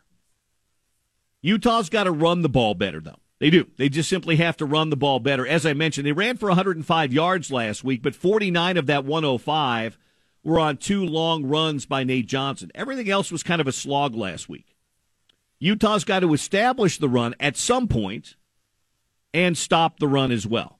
That's what Baylor wants to do. Baylor has two very good running backs, two all Big 12 caliber running backs, much like a week ago when ATN and Johnson or ETN and Johnson were the tailbacks. These two guys are really good this week for Baylor. Dominic Richardson's one of them. He's preseason all Big 12. Utah's got to establish the run, but they've also got to stop the run. The other thing they've got to do is make life hard on Sawyer Robertson. Sawyer Robertson starting at quarterback for the Baylor Bears this week. Sawyer Robertson is a redshirt sophomore who I think has thrown 25 passes in his collegiate career. And 13 of those 25 came in relief last week when Blake Shapen couldn't go anymore. And of those 13 passes he threw, one was an interception. Utah's got to get after him. He's not seen much. Get after the quarterback. Make life hard on Sawyer Robertson. And the last solution to the game I think Utah has to have two or three big plays in the pass game. Not necessarily a 70 yard touchdown pass to begin the game, but a couple, two, three, four really big chunk plays. It makes life so much easier on the offense, especially if you're playing a couple of backups. If it's Bryson Barnes and Nate Johnson, again, getting better as they go, but still not anywhere near Cam Rising. Give me two or three, maybe four big chunk plays, big explosive pass plays, and that will help out a great deal. Get Mycah Pittman involved. Mycah Pittman had two catches and one big drop last week. This guy is an electric player. Get him involved. Get Mikey Matthews involved. Get Devaughn Vele involved. Use some of those playmakers. Get some explosive plays in the pass game. So those are my four Les Olson IT solutions to a Utah win. Play clean, whoever's at quarterback. Establish the run and stop the run. Make life hard on Sawyer Robertson, the backup quarterback from Baylor. And give me three or four big plays in the pass game. If Utah checks those four boxes, they'll win without much problem. I really believe that. I don't need your pick the winner, pick the score, score yet. You could save that for tomorrow or even bright and early Saturday morning. But I'm going to give you mine right now because I won't be here tomorrow. I think Utah wins this game, and they win it probably even a little bit more handily than they did last week at home against Florida. The Baylor team I saw a week ago was a was a bit of a mess. And can you make improvements from week one to week two? You can but they're also missing three pretty key players, too starting quarterback, starting safety, starting rush end. Three big starters they were counting on.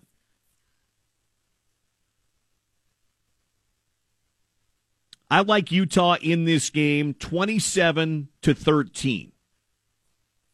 A two touchdown win on the road against a Big 12 team. I like Utah 27 to 13.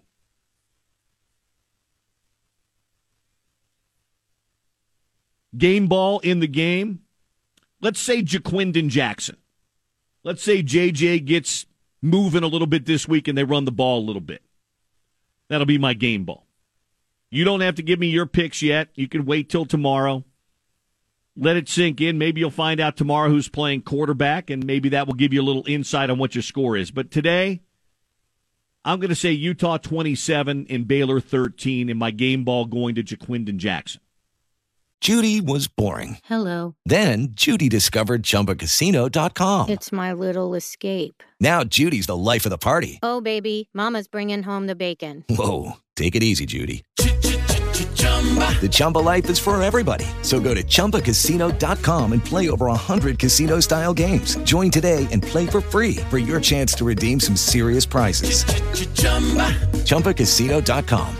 No purchase necessary. Void where prohibited by law. 18 plus terms and conditions apply. See website for details. Hello, it is Ryan, and we could all use an extra bright spot in our day, couldn't we? Just to make up for things like sitting in traffic, doing the dishes, counting your steps, you know, all the mundane stuff. That is why I'm such a big fan of Chumba Casino. Chumba Casino has all your favorite social casino style games that you can play for free anytime, anywhere with daily bonuses. That should brighten your day a little. Actually, a lot. So sign up now at chumbacasino.com. That's chumbacasino.com. No purchase necessary. VGW Group. Void were prohibited by law. See terms and conditions. 18 plus. If you guys would like to sound off, you can do so. 877-353-0700 on the Dish Pros text line right here on Utah's number one sports talk, ESPN 700. All right, before we break today here on the Bill Riley Show, let's do what we do every week at this time. Catch up with our good friend Dr. Kat Laughley of Renewal Utah and get our weekly consultation with Dr. Kat. This week's consultation will be kind of personal because a couple of weeks back, Kat and I kind of sat down and she said, Yeah, would you like to try semaglutide? I said, Yeah, sure. I, I'm trying to lose an extra 10 or 15 pounds. Let's see what, what it'll do. And so I've been on it for a couple of weeks. And I, I tell you one thing I noticed, Kat, is appetite suppression. I don't know if I've lost a ton of weight yet, but I, I know that my appetite has decreased a great deal. And the good news for me, at least, is I haven't had a great deal of side effects. Yeah, both those things are awesome. So I think most people, that's the first thing they notice is a decrease in appetite. Um, so that leads to decreased calorie consumption, which leads to decreased weight. So you're on the first step, and not having side effects is amazing and awesome, and high fives. Not everybody is that lucky, but we manage we manage side effects if people have them. Yeah, people have heard of this semaglutide. It's been it's there. There's other names for it, but it's something that you've been using at Renewal Utah for probably a year plus now, and you've seen great results with your patients, haven't you? Yeah, since it came on as available at compounding pharmacies, so traditionally it was available under the brand name Ozempic, and when that went on shortage, compounding pharmacies were making it from the active ingredient semaglutide. And yeah, I've been treating since it came out, and it's been really awesome. Anywhere from you know the 10, 15 pounders like you to I've got a couple people down about 80 pounds now with just adding the semaglutide, and of course the other stuff that we're doing along the way to make sure it's maintainable once they're done. So, if people have a few more questions about this Kat, it's a pretty common treatment now. It's pretty common over the counter stuff. You do it a lot with your patients, but what are some of the common questions you get from people? Yeah, well, let me. Um, one thing is that it's not over the counter medication, it's prescription medication. Got you. Um, but the common things that, yeah, the common things I do for people are to really hone in on what their struggles and successes are.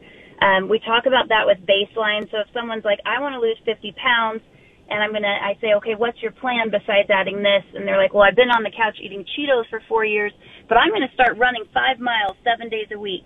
I'm like, hey, now, buddy, let's slow it down.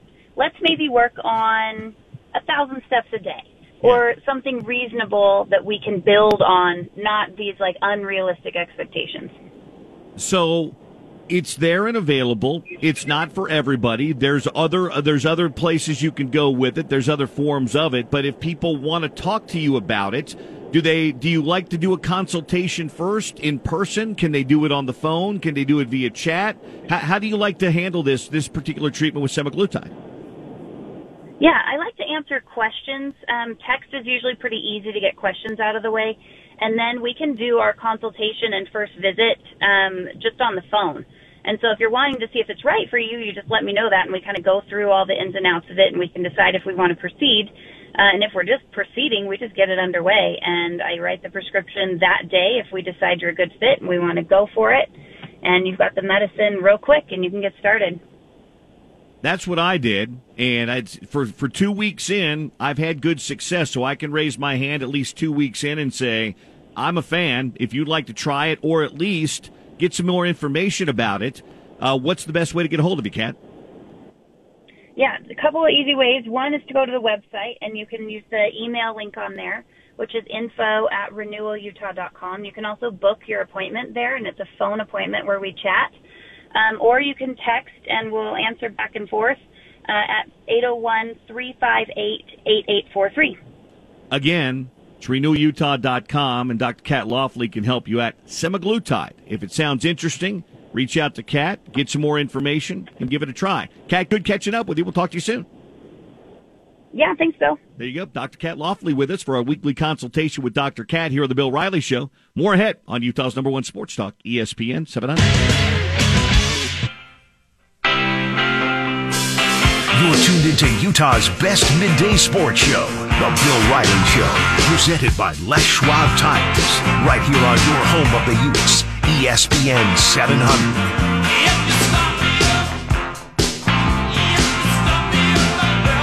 Ah, yeah, this will be blaring at Arrowhead tonight, legendary Camaro Head Stadium, right before kickoff. We'll have a little Stones. By the way, somebody told me, maybe it's Porter Larson told me the other night, the Stones dropped some new music.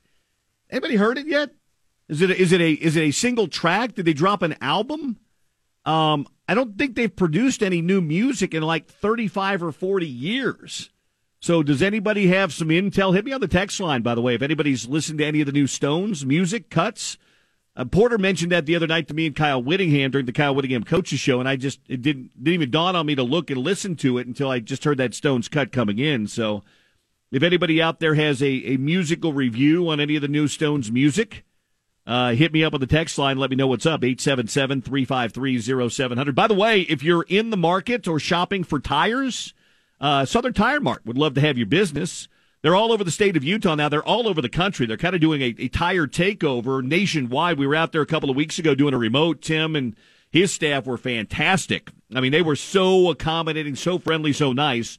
Uh, they're located out in West Valley, the location where we were here in Salt Lake, 5345 West, 2400 South out in West Valley. They're they're fantastic. And if you're shopping for tire, tires for your truck, your car, your minivan, your SUV, they've got that. But they do commercial stuff too. So if you've got a fleet of trucks or something for your business that needs new tires too, they can help you out with that as well. It's Southern Tire Mart.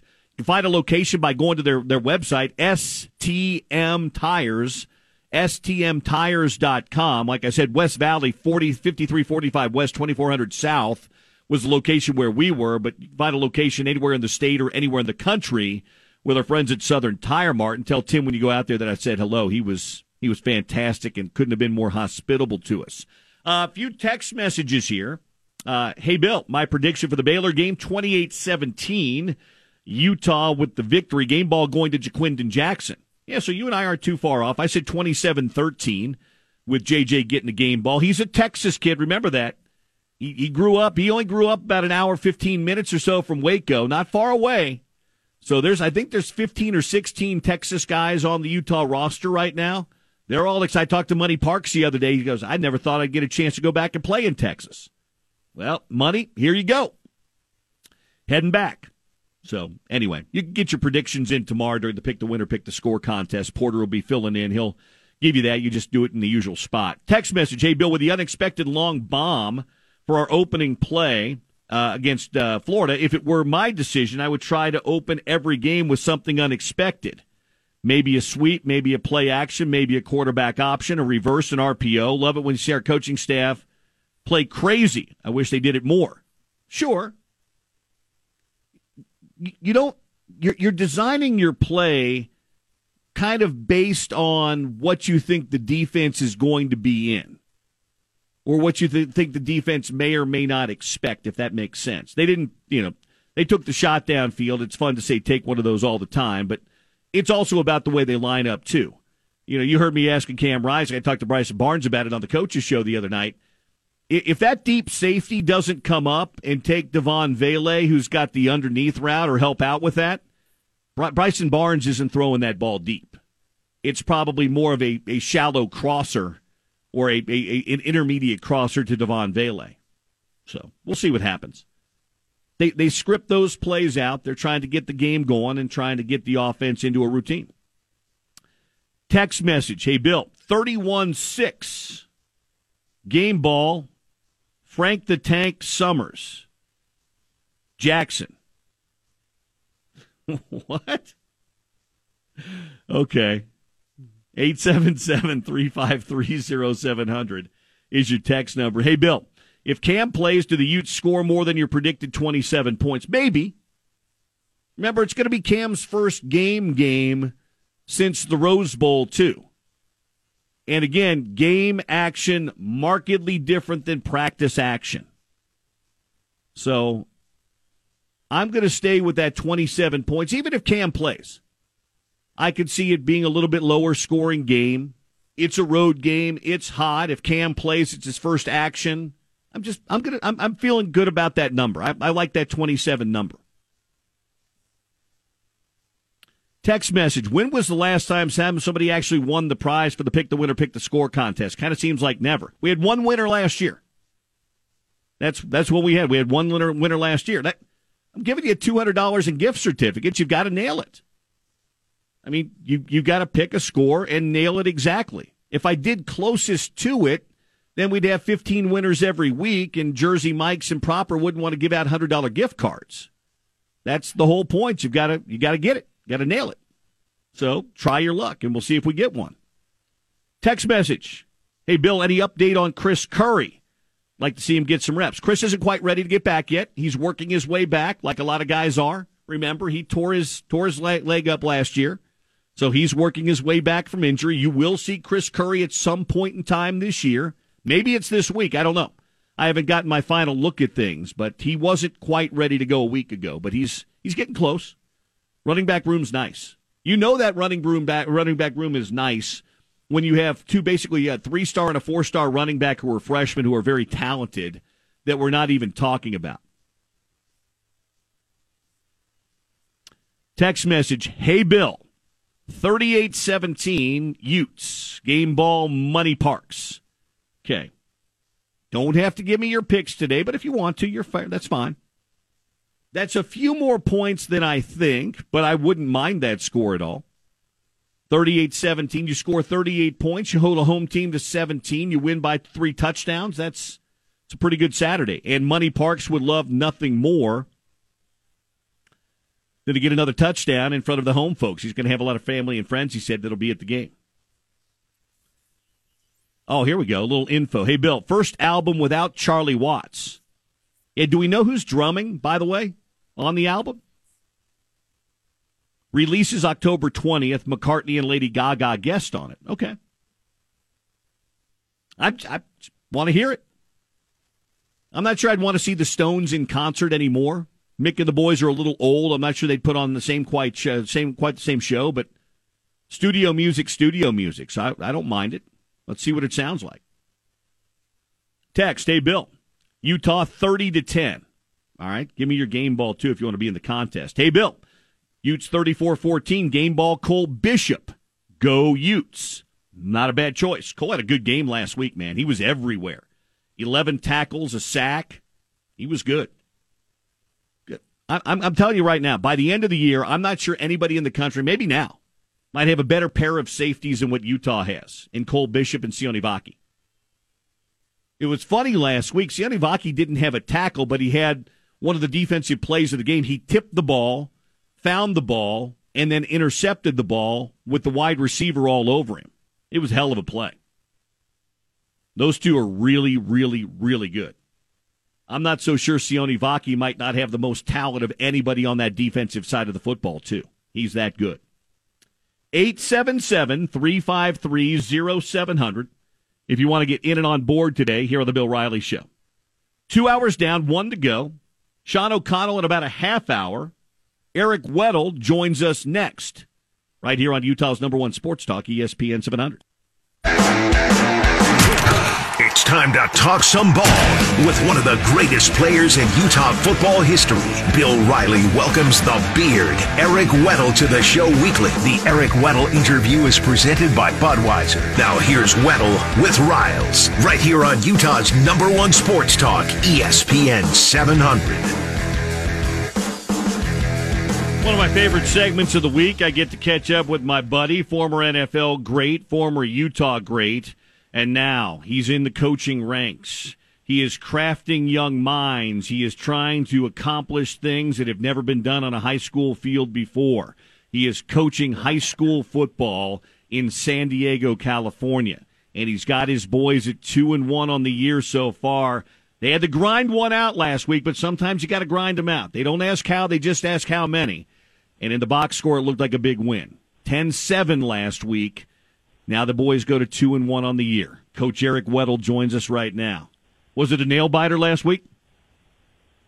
Oh gosh, I wouldn't say it's a nail biter. Uh, you know, we uh, we had some. We had five starters out. I'm just giving you the background. I'm not giving excuses. Just giving the background of the setting. You know, five starters were out, including my quarterback for disciplinary reasons, and uh, so that put us a little bit conservative offensively, and you know, our our defense. We got a stout defense, and when it comes down to it, you don't want to you don't want to jeopardize the game and put uh, your team in a bad spot uh, when you got you're controlling the game defensively. So it was 10-7 and a half. Uh, I was expecting more productivity out of our offense, but hey, controlled the game. We didn't turn it over in the second half, and our defense won us the game. And sometimes that's defense, and special teams, won it for us. So that sometimes that's that's going to be called upon, and uh, we got the win, and now we're trying to go get our third run, third win in a row this week. My question is, did you let your backup quarterback throw a 70-yard bomb on the first play from scrimmage? Uh, no, not not in the first play, but in the first series I did, and it didn't go too well, too hot. So we had to draw back our throwing a little bit. We did take our shots, didn't complete any, and put us behind the eight ball a little bit. But hey, we're aggressive type offense, and you know the next guy, the next man up mentality. So you got to be in there, you got to be prepared, and you got to be ready to take advantage of your opportunity. And uh, some did, some didn't, and moving on. Rancho Bernardo now two and one on the year. Who do they have up next? Who do we have this Friday We got- night? With the Lucky Land slots, you can get lucky just about anywhere. This is your captain speaking. Uh, we've got clear runway and the weather's fine, but we're just going to circle up here a while and uh, get lucky. No, no, nothing like that. It's just these cash prizes add up quick. So I suggest you sit back, keep your tray table upright, and start getting lucky. Play for free at LuckyLandSlots.com. Are you feeling lucky? No purchase necessary. Void where prohibited by law. 18 plus terms and conditions apply. See website for details. Lucky Land Casino asking people what's the weirdest place you've gotten lucky? Lucky? In line at the deli, I guess? Aha, in my dentist's office. More than once, actually. Do I have to say? Yes, you do. In the car before my kids' PTA meeting. Really? Yes. Excuse me, what's the weirdest place you've gotten lucky? I never win and tell. Well, there you have it. You can get lucky anywhere playing at LuckyLandSlots.com. Play for free right now. Are you feeling lucky? No purchase necessary. Void where prohibited by law. 18 plus. Terms and conditions apply. See website for details. Yeah, we got La Jolla at La Jolla. They're two and one. Should be three and zero, and uh, they spread it out. Quarterbacks averaging about hundred on the ground and about two hundred through the air. So defense has a, a tall task, but I, I'm confident in our game plan and our boys, and should be able to limit a lot of what they do. And I, I'm feeling a breakout game from my from our offense.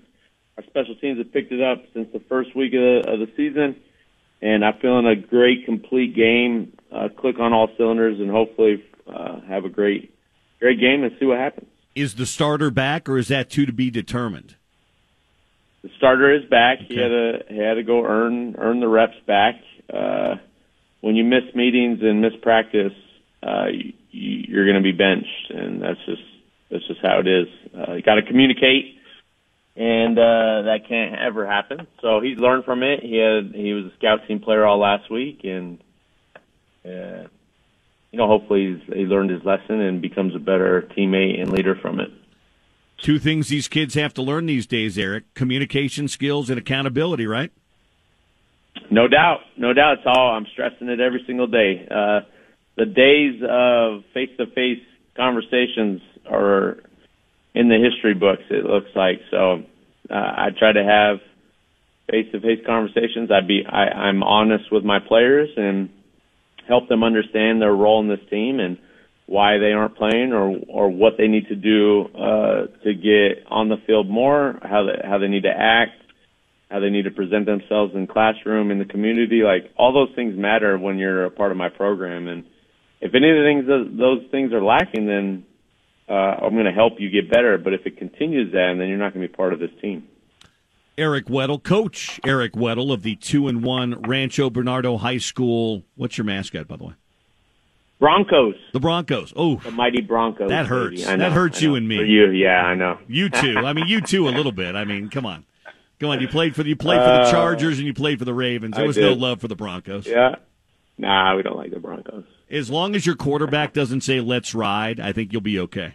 Oh gosh, if you're a Broncos fan, how do you turn your head and overcome what you witnessed last year from that quarterback? How, how do you do that? I, I just don't know. Hey, did you see what Sean Payton said to him? That that little report on ESPN. He used the F word and said, Yeah. "Quit effing trying to run for president and kiss babies. Just play quarterback." Yeah, that that was uh you know, you never know with some of these old coaches like Sean Payton, like I've been around him. I enjoyed I played golf with him before, so I have the utmost respect and I enjoy being around. Like he's got dry humor, he is honest, he's funny. But it's just it's just odd to, put that type of stuff out there. Like there's obviously a, he, Sean's too smart to not do it for a reason, and maybe he's just getting tired of the antics, tired. But Russ, Russ is that kind of guy. Like you may think it's fake, you may, you may think that's how he is. Like hundred percent of the time, he's what you see is that's who he is. He's kind of quirky. He's kind of just into himself. He does a lot of good, a lot of community service. Like, but you know, I don't know. I think it's odd. I would never say something like that as a coach.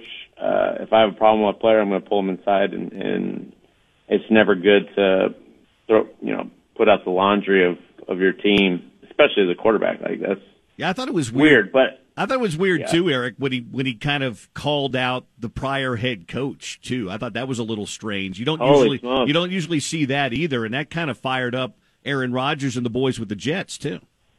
Yeah, yeah. Again, uh, you know, you gotta, you gotta, you gotta play like devil's ad- advocate. Like, uh, you know, he probably gets into that building, Broncos, and he realizes maybe a lot of things weren't up to par from an organizational standpoint. And then you hear from the players, and you hear from people who work in the building. Maybe it wasn't done to his standard, or whatever the case may be. And you know, he voiced his opinion. The only thing that I just don't I don't agree with it. If you're gonna say it, then own it. Like you meant it, you hmm. said it, you meant it. Just just the next day, don't apologize. Don't say you lost.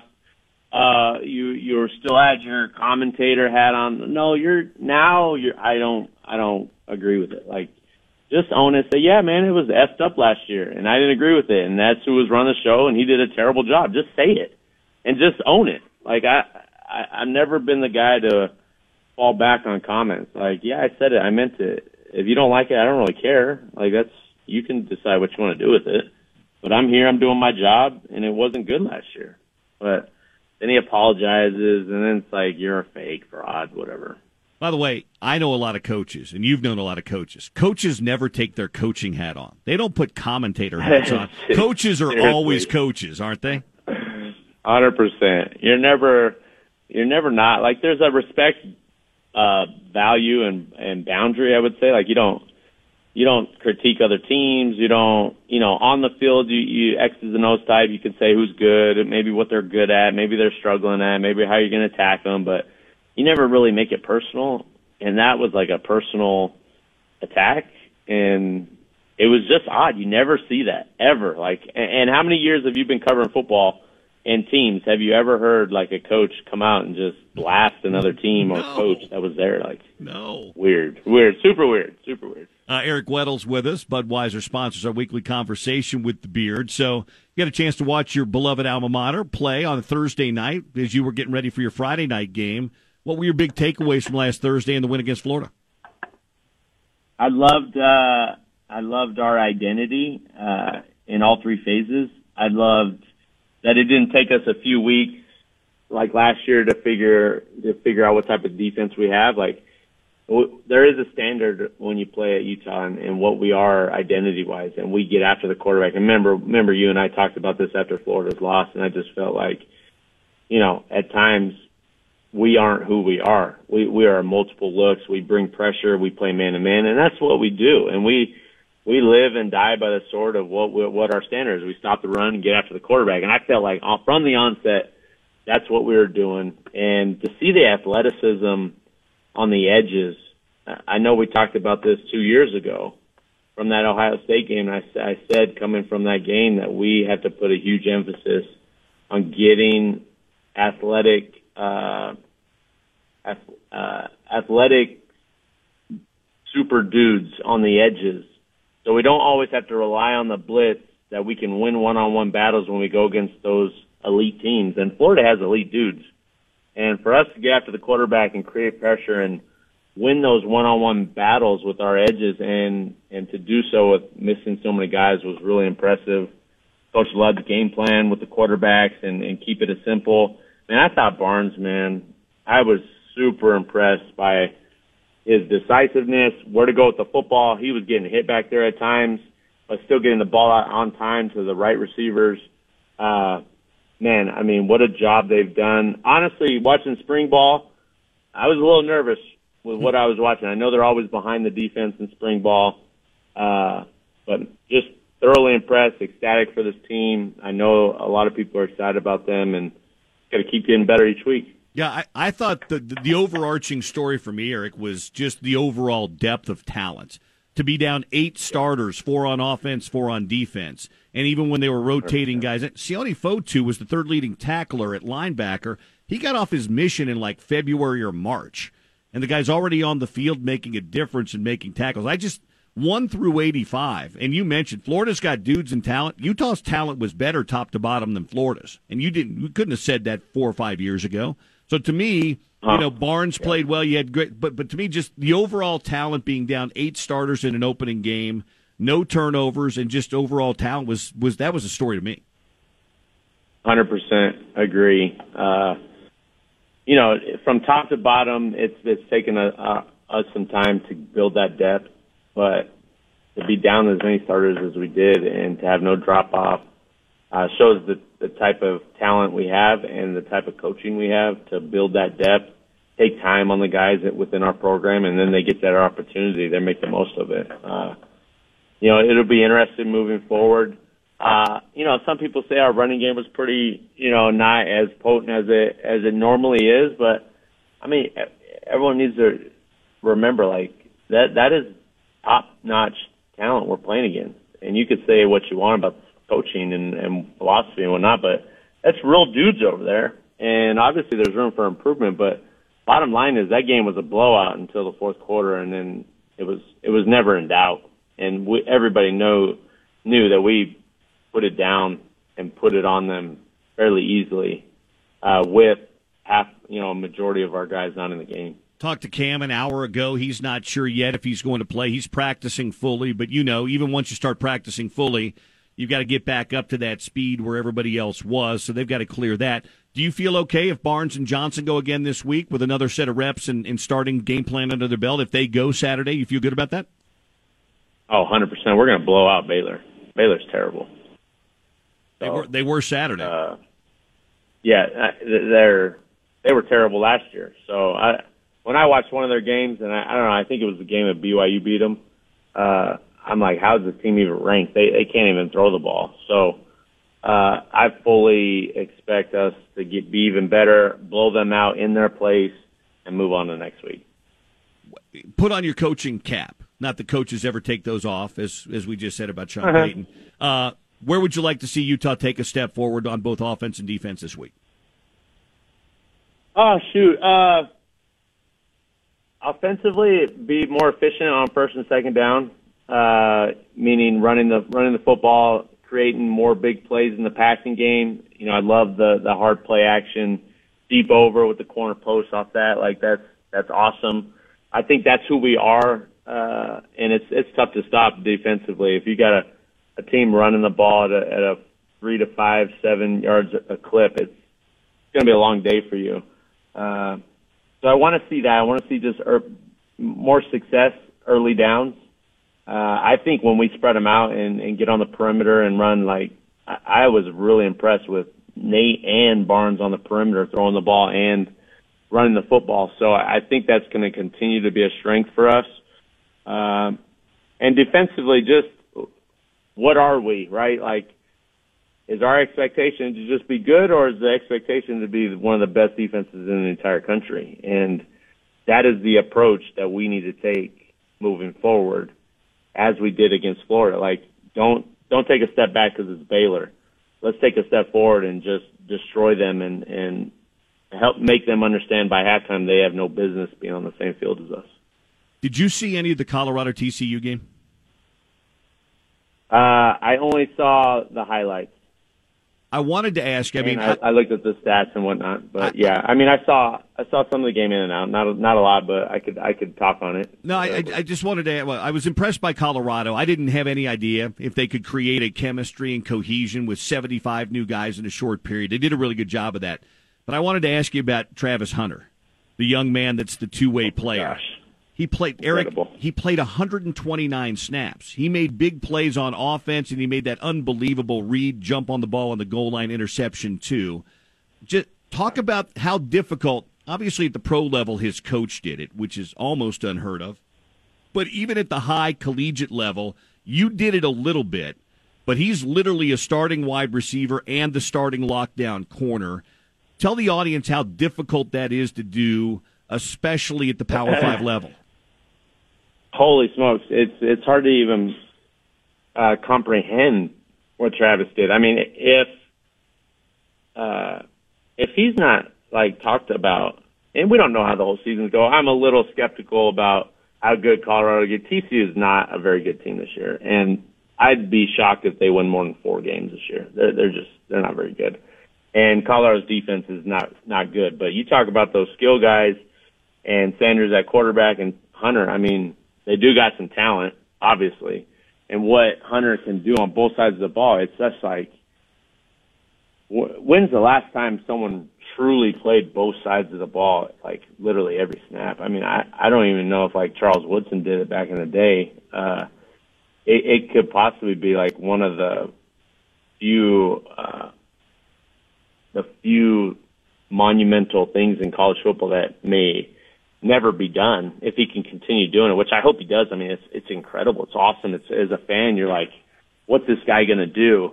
Can he keep it up? We'll see. I hope so, like health wise, and but the challenge to learn both sides of the ball, the mental fortitude to be able to uh, recognize that and study that and prepare yourself that, and then physically, holy smokes, man, that was if he's not number one in Heisman, like if he continues this on, like Sanders had a great game, but like four, three of the four touchdowns were on flat routes, and the guy ran for 80 yards each time. Like, let's not let's not think like he's just throwing bombs or throwing 15 yard in cuts through second windows. Like, let's not let's not get it now. Can he do it? Probably, but let's let's not anoint the guy. Let's see a a, a, a you know a, a bigger plate sample size, but to to complete 38 balls, I don't care what defense they're running. That is remarkable. So they they got they're fun to watch. Uh, it'll be interesting to see. I think they win the next two games. USC, I think that game's like 70 to 60. uh, not, neither can play any defense.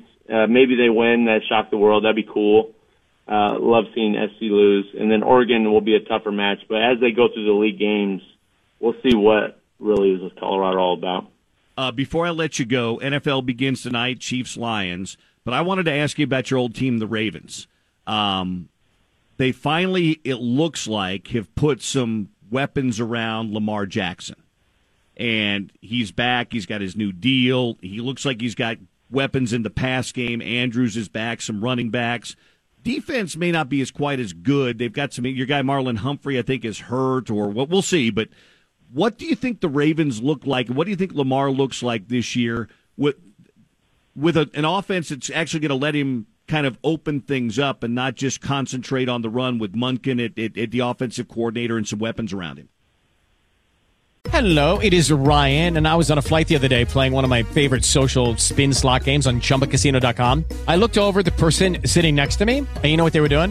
They were also playing Chumba Casino. Coincidence? I think not. Everybody's loving having fun with it. Chumba Casino is home to hundreds of casino style games that you can play for free anytime, anywhere, even at 30,000 feet. So sign up now at chumbacasino.com to claim your free welcome bonus. That's chumbacasino.com and live the Chumba life. No purchase necessary. Group. Void prohibited by law. See terms and conditions. 18 plus.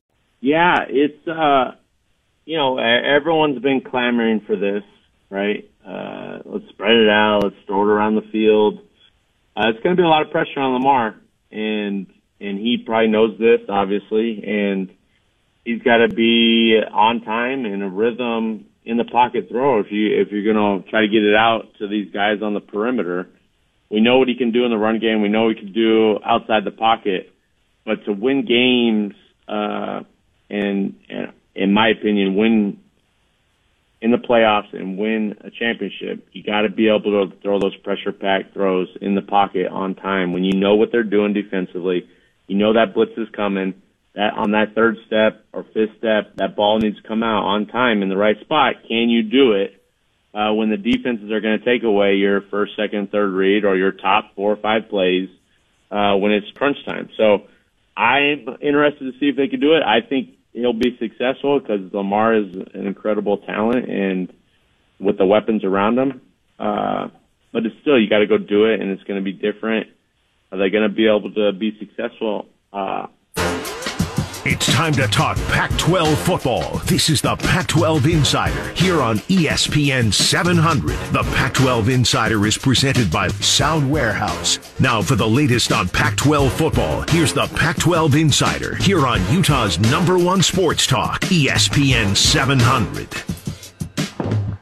If only I could have been sitting next to Sean O'Connell last Saturday morning around 10:30, 10:45, 11 a.m. as his beloved Colorado Buffaloes moved up and down the field of the TCU Horned Frogs last week. I would have loved to have seen the reaction, Sean, while he went to school at both Utah and his proud alma mater Weber State.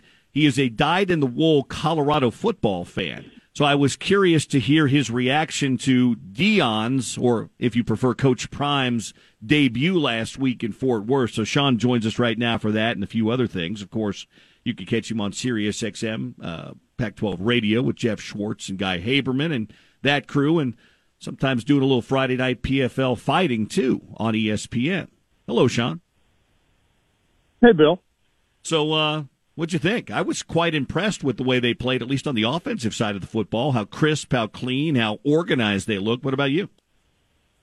Yeah, I was uh I was a little bit surprised that the team played, you know, so cohesively that they appeared to be pretty disciplined.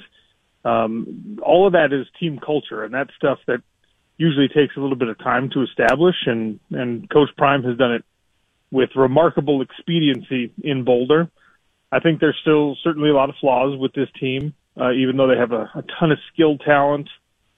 When they play teams that are a little bit thicker through the middle, a little bit more firm up front, um, they're going to have a hard time. But that win was enough for me to readjust my expectations of what the season looks like for Colorado, win totals, you know, bowl eligibility, all that stuff. I, I was very impressed with what they did. How much do you adjust? I'm, I'm waiting to adjust. I think they'll be better than the three I predicted. I'm not sure how much better. I think I'll get a little bit better feel for them against a Nebraska team that's probably a little better defensively than TCU and will certainly try to run the football, which I'm still not quite sure why Kendall Briles didn't run it more. They had great success running it, but how much are you adjusting? Probably you know making them a, a six and six like a bowl team this year. I, I thought that they'd be have three four wins. Look, I I don't think that they're going to be competing for a Pac-12 championship. I don't think that when they play teams like Utah, teams like USC, teams like Oregon, which USC and Oregon are coming up pretty quick for Colorado, by the way. I think that we see a little bit of regression to the mean there, but uh, I, I don't want to take anything away from what they've done in a very short time. Th- this is not how good the product was supposed to look. And uh, if it continues to look anything like that, they'll be able to beat Nebraska this weekend. They'll be able to beat Colorado State the weekend after that. They'll be able to beat the, you know, the Arizona States of the world, and and that's that's impressive because they were the worst roster in all of Power Five football last year. Yeah, the most impressive thing to me was what you just mentioned because I wasn't sure if you could create it in a short with 75 new players culture, cohesion, chemistry, and it appears all that stuff is there. The other thing that impressed me was Travis Hunter. I don't know how you couldn't be impressed with what that young man did. Uh, 129 snaps. I just talked to our friend Eric Weddle before you jumped on, and Weddle knows a little bit of something about playing two ways in college, and he was wowed by what Hunter did too. Yeah, I mean, look, I know that it's the hype train is already chugging along. But if he can do that in like six important games, then you're talking about a Heisman Trophy finalist. Yep. You know, I, I don't think you do that to him. I don't think you ask him to do that against Colorado State, for example. Just the sustainability of it seems kind of absurd. And and even though Coach Prime knows better than any other coach in college football the demands of being not just a two-way athlete, but a two-sport pro athlete. I think that even he has to be realistic about, um, you know, the the limitations of the human body. Like Travis Hunter's human body is not like even most other Division One athletes, but it's still human. So asking him to play 140 snaps in 12 games is just going to be too much. But if you if you save that kind of workload for the important games, for the games against ranked teams, and and he can perform anything close to what he did against TCU, uh, then he deserves to be talked about as you know one of the best, if not the best, players in all of college football. Our friend and Pac-12 insider Sean O'Connell with us here on the Bill Riley Show today. Utah will go to Baylor Saturday. We're still not sure. Cam was on an hour, hour and a half ago. He's practicing, but he hasn't said one way or another. That'll probably be a Friday, Saturday morning decision. But did you see enough from guys like uh, Bryson Barnes and, and Nate Johnson to feel good if they have to go another week that they could beat Baylor on the road? Absolutely, and you know that I'm probably, you know, uh, I'm rooting for Bryson Barnes even more than most people are. I'm higher on Bryson Barnes than a lot of people are because I know that there's a lot of, you know, unsung recruits, a lot of walk-on players out there who can be good contributors. And congratulations to him for finally earning his scholarship. I think that was long overdue. But like if you just watch the film, right? Coach Ludwig put Bryson Barnes in a situation to be successful.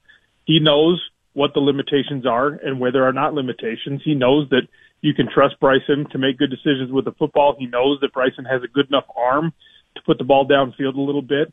You probably don't want to ask him to do everything that you ask Cam to do or that you're asking Nate Johnson to do in those packages, obviously but they put him in good situations. And actually, his stat line should have been a little bit better. You know, um, you had Pittman dropped uh, dropped a big ball that would have been at least a first down, would have gone for 20 plus yards. So, like, I think I can trust Bryson Barnes as long as you have the kind of defensive production that you had. And I think you know, at least offensively, Baylor with a backup quarterback is going to be fighting an uphill battle against the Utah defense. So if Cam can't go, I'm still very confident this Utah team can win on the road in Waco. I think they could have thrown the ball more, Sean. I think Bryson Barnes could have very easily thrown. I think they kind of took their foot off the gas a little bit. I even talked to Andy Ludwig earlier this week, and he said he, he didn't do a good job in the rotation with the quarterbacks, which kind of tells me that I think he, he probably would, would probably have thrown the ball maybe a little bit more with Bryson. We'll see what happens, but –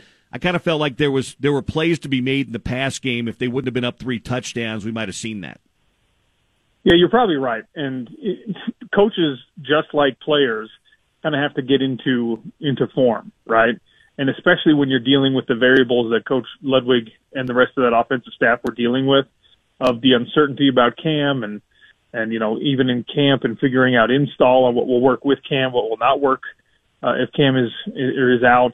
So I you got to give a little bit of, of wiggle room and some forgiveness to an imperfect game plan or an imperfect rotation in a two quarterback system. Um, I don't think there is such thing as a perfect two quarterback system. You got to let guys get into a rhythm if you're going to be passing a lot. And, you know, the, the thing that mattered most was the defense and some key plays really from the passing game got you a win that you, you absolutely needed on your home field – to start a season, you know, against an SEC squad. Like if you lost that game, it's going to be really hard to recover from the reputation standpoint. But got the job done, and now you move on to Baylor. Concern, if any, heading to Waco on Saturday for Utah? I just want to see them like actually establish the run and, and be a Utah football team in that regard. They did not do a good job running the ball. Kyle Whittingham said it. The offensive line is supposed to be an experienced, powerful group they did not do a good job of opening holes and getting drive and all that kind of stuff. And I get it. Florida has, you know, some big body defensive linemen, but that's not the Georgia D line. All right. That's, that's not Alabama's D line. Florida is not that school right now. So Utah should have gone for 200 plus yards against Florida and they barely cracked 100. I want to see them do that against Baylor. You know, just take some pressure off of everything else offensively. Take some pressure off of your quarterback situation, whether it's Cam or Nate or Bryson or whoever, and run the football. You you absolutely have to be able to do that, especially with the way things are shaping up in the Pac-12 conference. Because if you have to get into these like boat race track meet games because you can't run the football and you can't slow things down when you have possession, Washington is going to beat you. USC is going to beat you. Maybe Colorado is going to beat you because they can go fast and they can spread the ball out and they can get, you know, points on the board very quickly. So that's what I want to see is Utah be more of itself and run and run the ball well. I liked what Eric told me too. He goes, does uh, he, what he wants to see is does this Utah defense want to be good or do they want to be great? Because if they want to be great, they back up their effort and they're even better than they were a week ago against Florida. This week against Baylor's backup quarterback. Yeah, no, that's a great point. Obviously, I mean the goat, he's going to make those kind of points, and he's coaching now, so this is Yeah. the, the the thing that he's like looking into, right? But but yeah, look, I mean, is this Sack Lake City or is it not? It's a fun little phrase, it's a fun little moniker, but you better be putting up serious pass rushing numbers because of the personnel that you have. Even with all the guys that we saw out last week, you were able to do that against Florida, who's got big bodies like Jonah Elliss, his get off is elite. I mean, like across the country, elite. If that guy and Van Fillinger a little bit healthier and Connor O'Toole coming back a little bit healthier and the pressure you can get from the inside, uh, man, Keanu Tanuvasa was unbelievable. Are you Sack Lake City or are you not? This is a game where you can start to reestablish that you really are.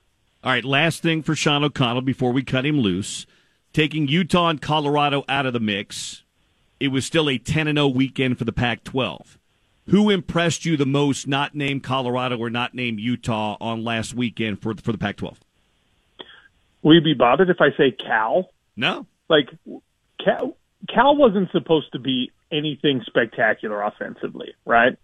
Cal was like Utah, or not even like Utah, because we knew Cam would eventually be the guy. But Cal was one of these schools where it's like, well, who's the who's the quarterback going to be? Is it Sam Jackson? Is he the answer? And then he goes down, and you bring in a backup, and you put up 58 points. I know it was North Texas. I know that's not the best defense any Pac-12 team is going to face this year. But Cal was not supposed to be capable of scoring that many points against the JUCO squad, and they came out and they imposed their will. So, congratulations to Cal. I mean that that's a, a team that fought hard, played hard, and through all of this conversation about realignment and stuff, they were such an afterthought and they were so disrespected. So for them to come out and put on a performance like that, I was impressed. All right, fair enough. I didn't see that coming, but I, I like that. Beating the mean green is never easy to do, so they, they took care of business. By the way, are, are you done on television till November? Is that when the World Championships come back, or do you have some other events between now and then? We've got some PFL Europe events. Um, so yeah, Black Friday is going to be our our global season million dollar championships. Um, we're doing a little like European feeder league thing. So I, I get to go to Paris at the end of September, and I get to go to Dublin in the beginning of December uh, for those events. But yeah, we're we're uh, we're just about done and dusted on the PFL season. Just one more championship event where six weight classes will see a new champion crowned and a million dollar prize handed out to each of them. That one's got a little special meaning for you, right? Yeah, I mean we're this is we're coming up on the five year anniversary of when I won my championship and my million dollar prize. So, you know, it's uh it's cool, and I love watching the the storylines of all these people. Some of them like me, some of them who had some you know success that went up and down. Some of them who are uh, newcomers and young rising stars in the sport. So it's a it's a nice little mix, and I get to be there to help tell the story for all of it. It's it's awesome, and it keeps me from making a bad decision and coming out of retirement. there are very few people in this world that I know that could win a million dollars. Who wants to be a millionaire in a chair or in a fighting league?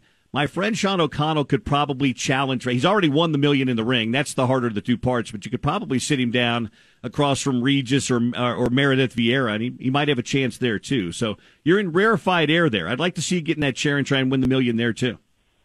As long as you will be my phone a friend on like obscure sports facts, I think I got a chance. Obscure sports facts and great shoe game too. You and I both are, are pretty good there. By the way, do you own any Travis Scotts?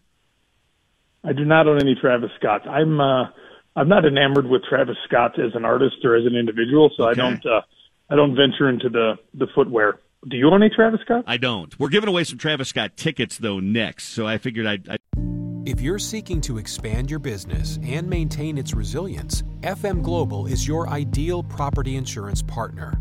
Backed by more than 180 years of engineering expertise and scientific research, we offer cutting edge solutions to safeguard your business today, ensuring your prosperity tomorrow. Oh, oh, oh, O'Reilly! You need parts? O'Reilly Auto Parts has parts. Need them fast? We've got fast. No matter what you need, we have thousands of professional parts people doing their part to make sure you have it.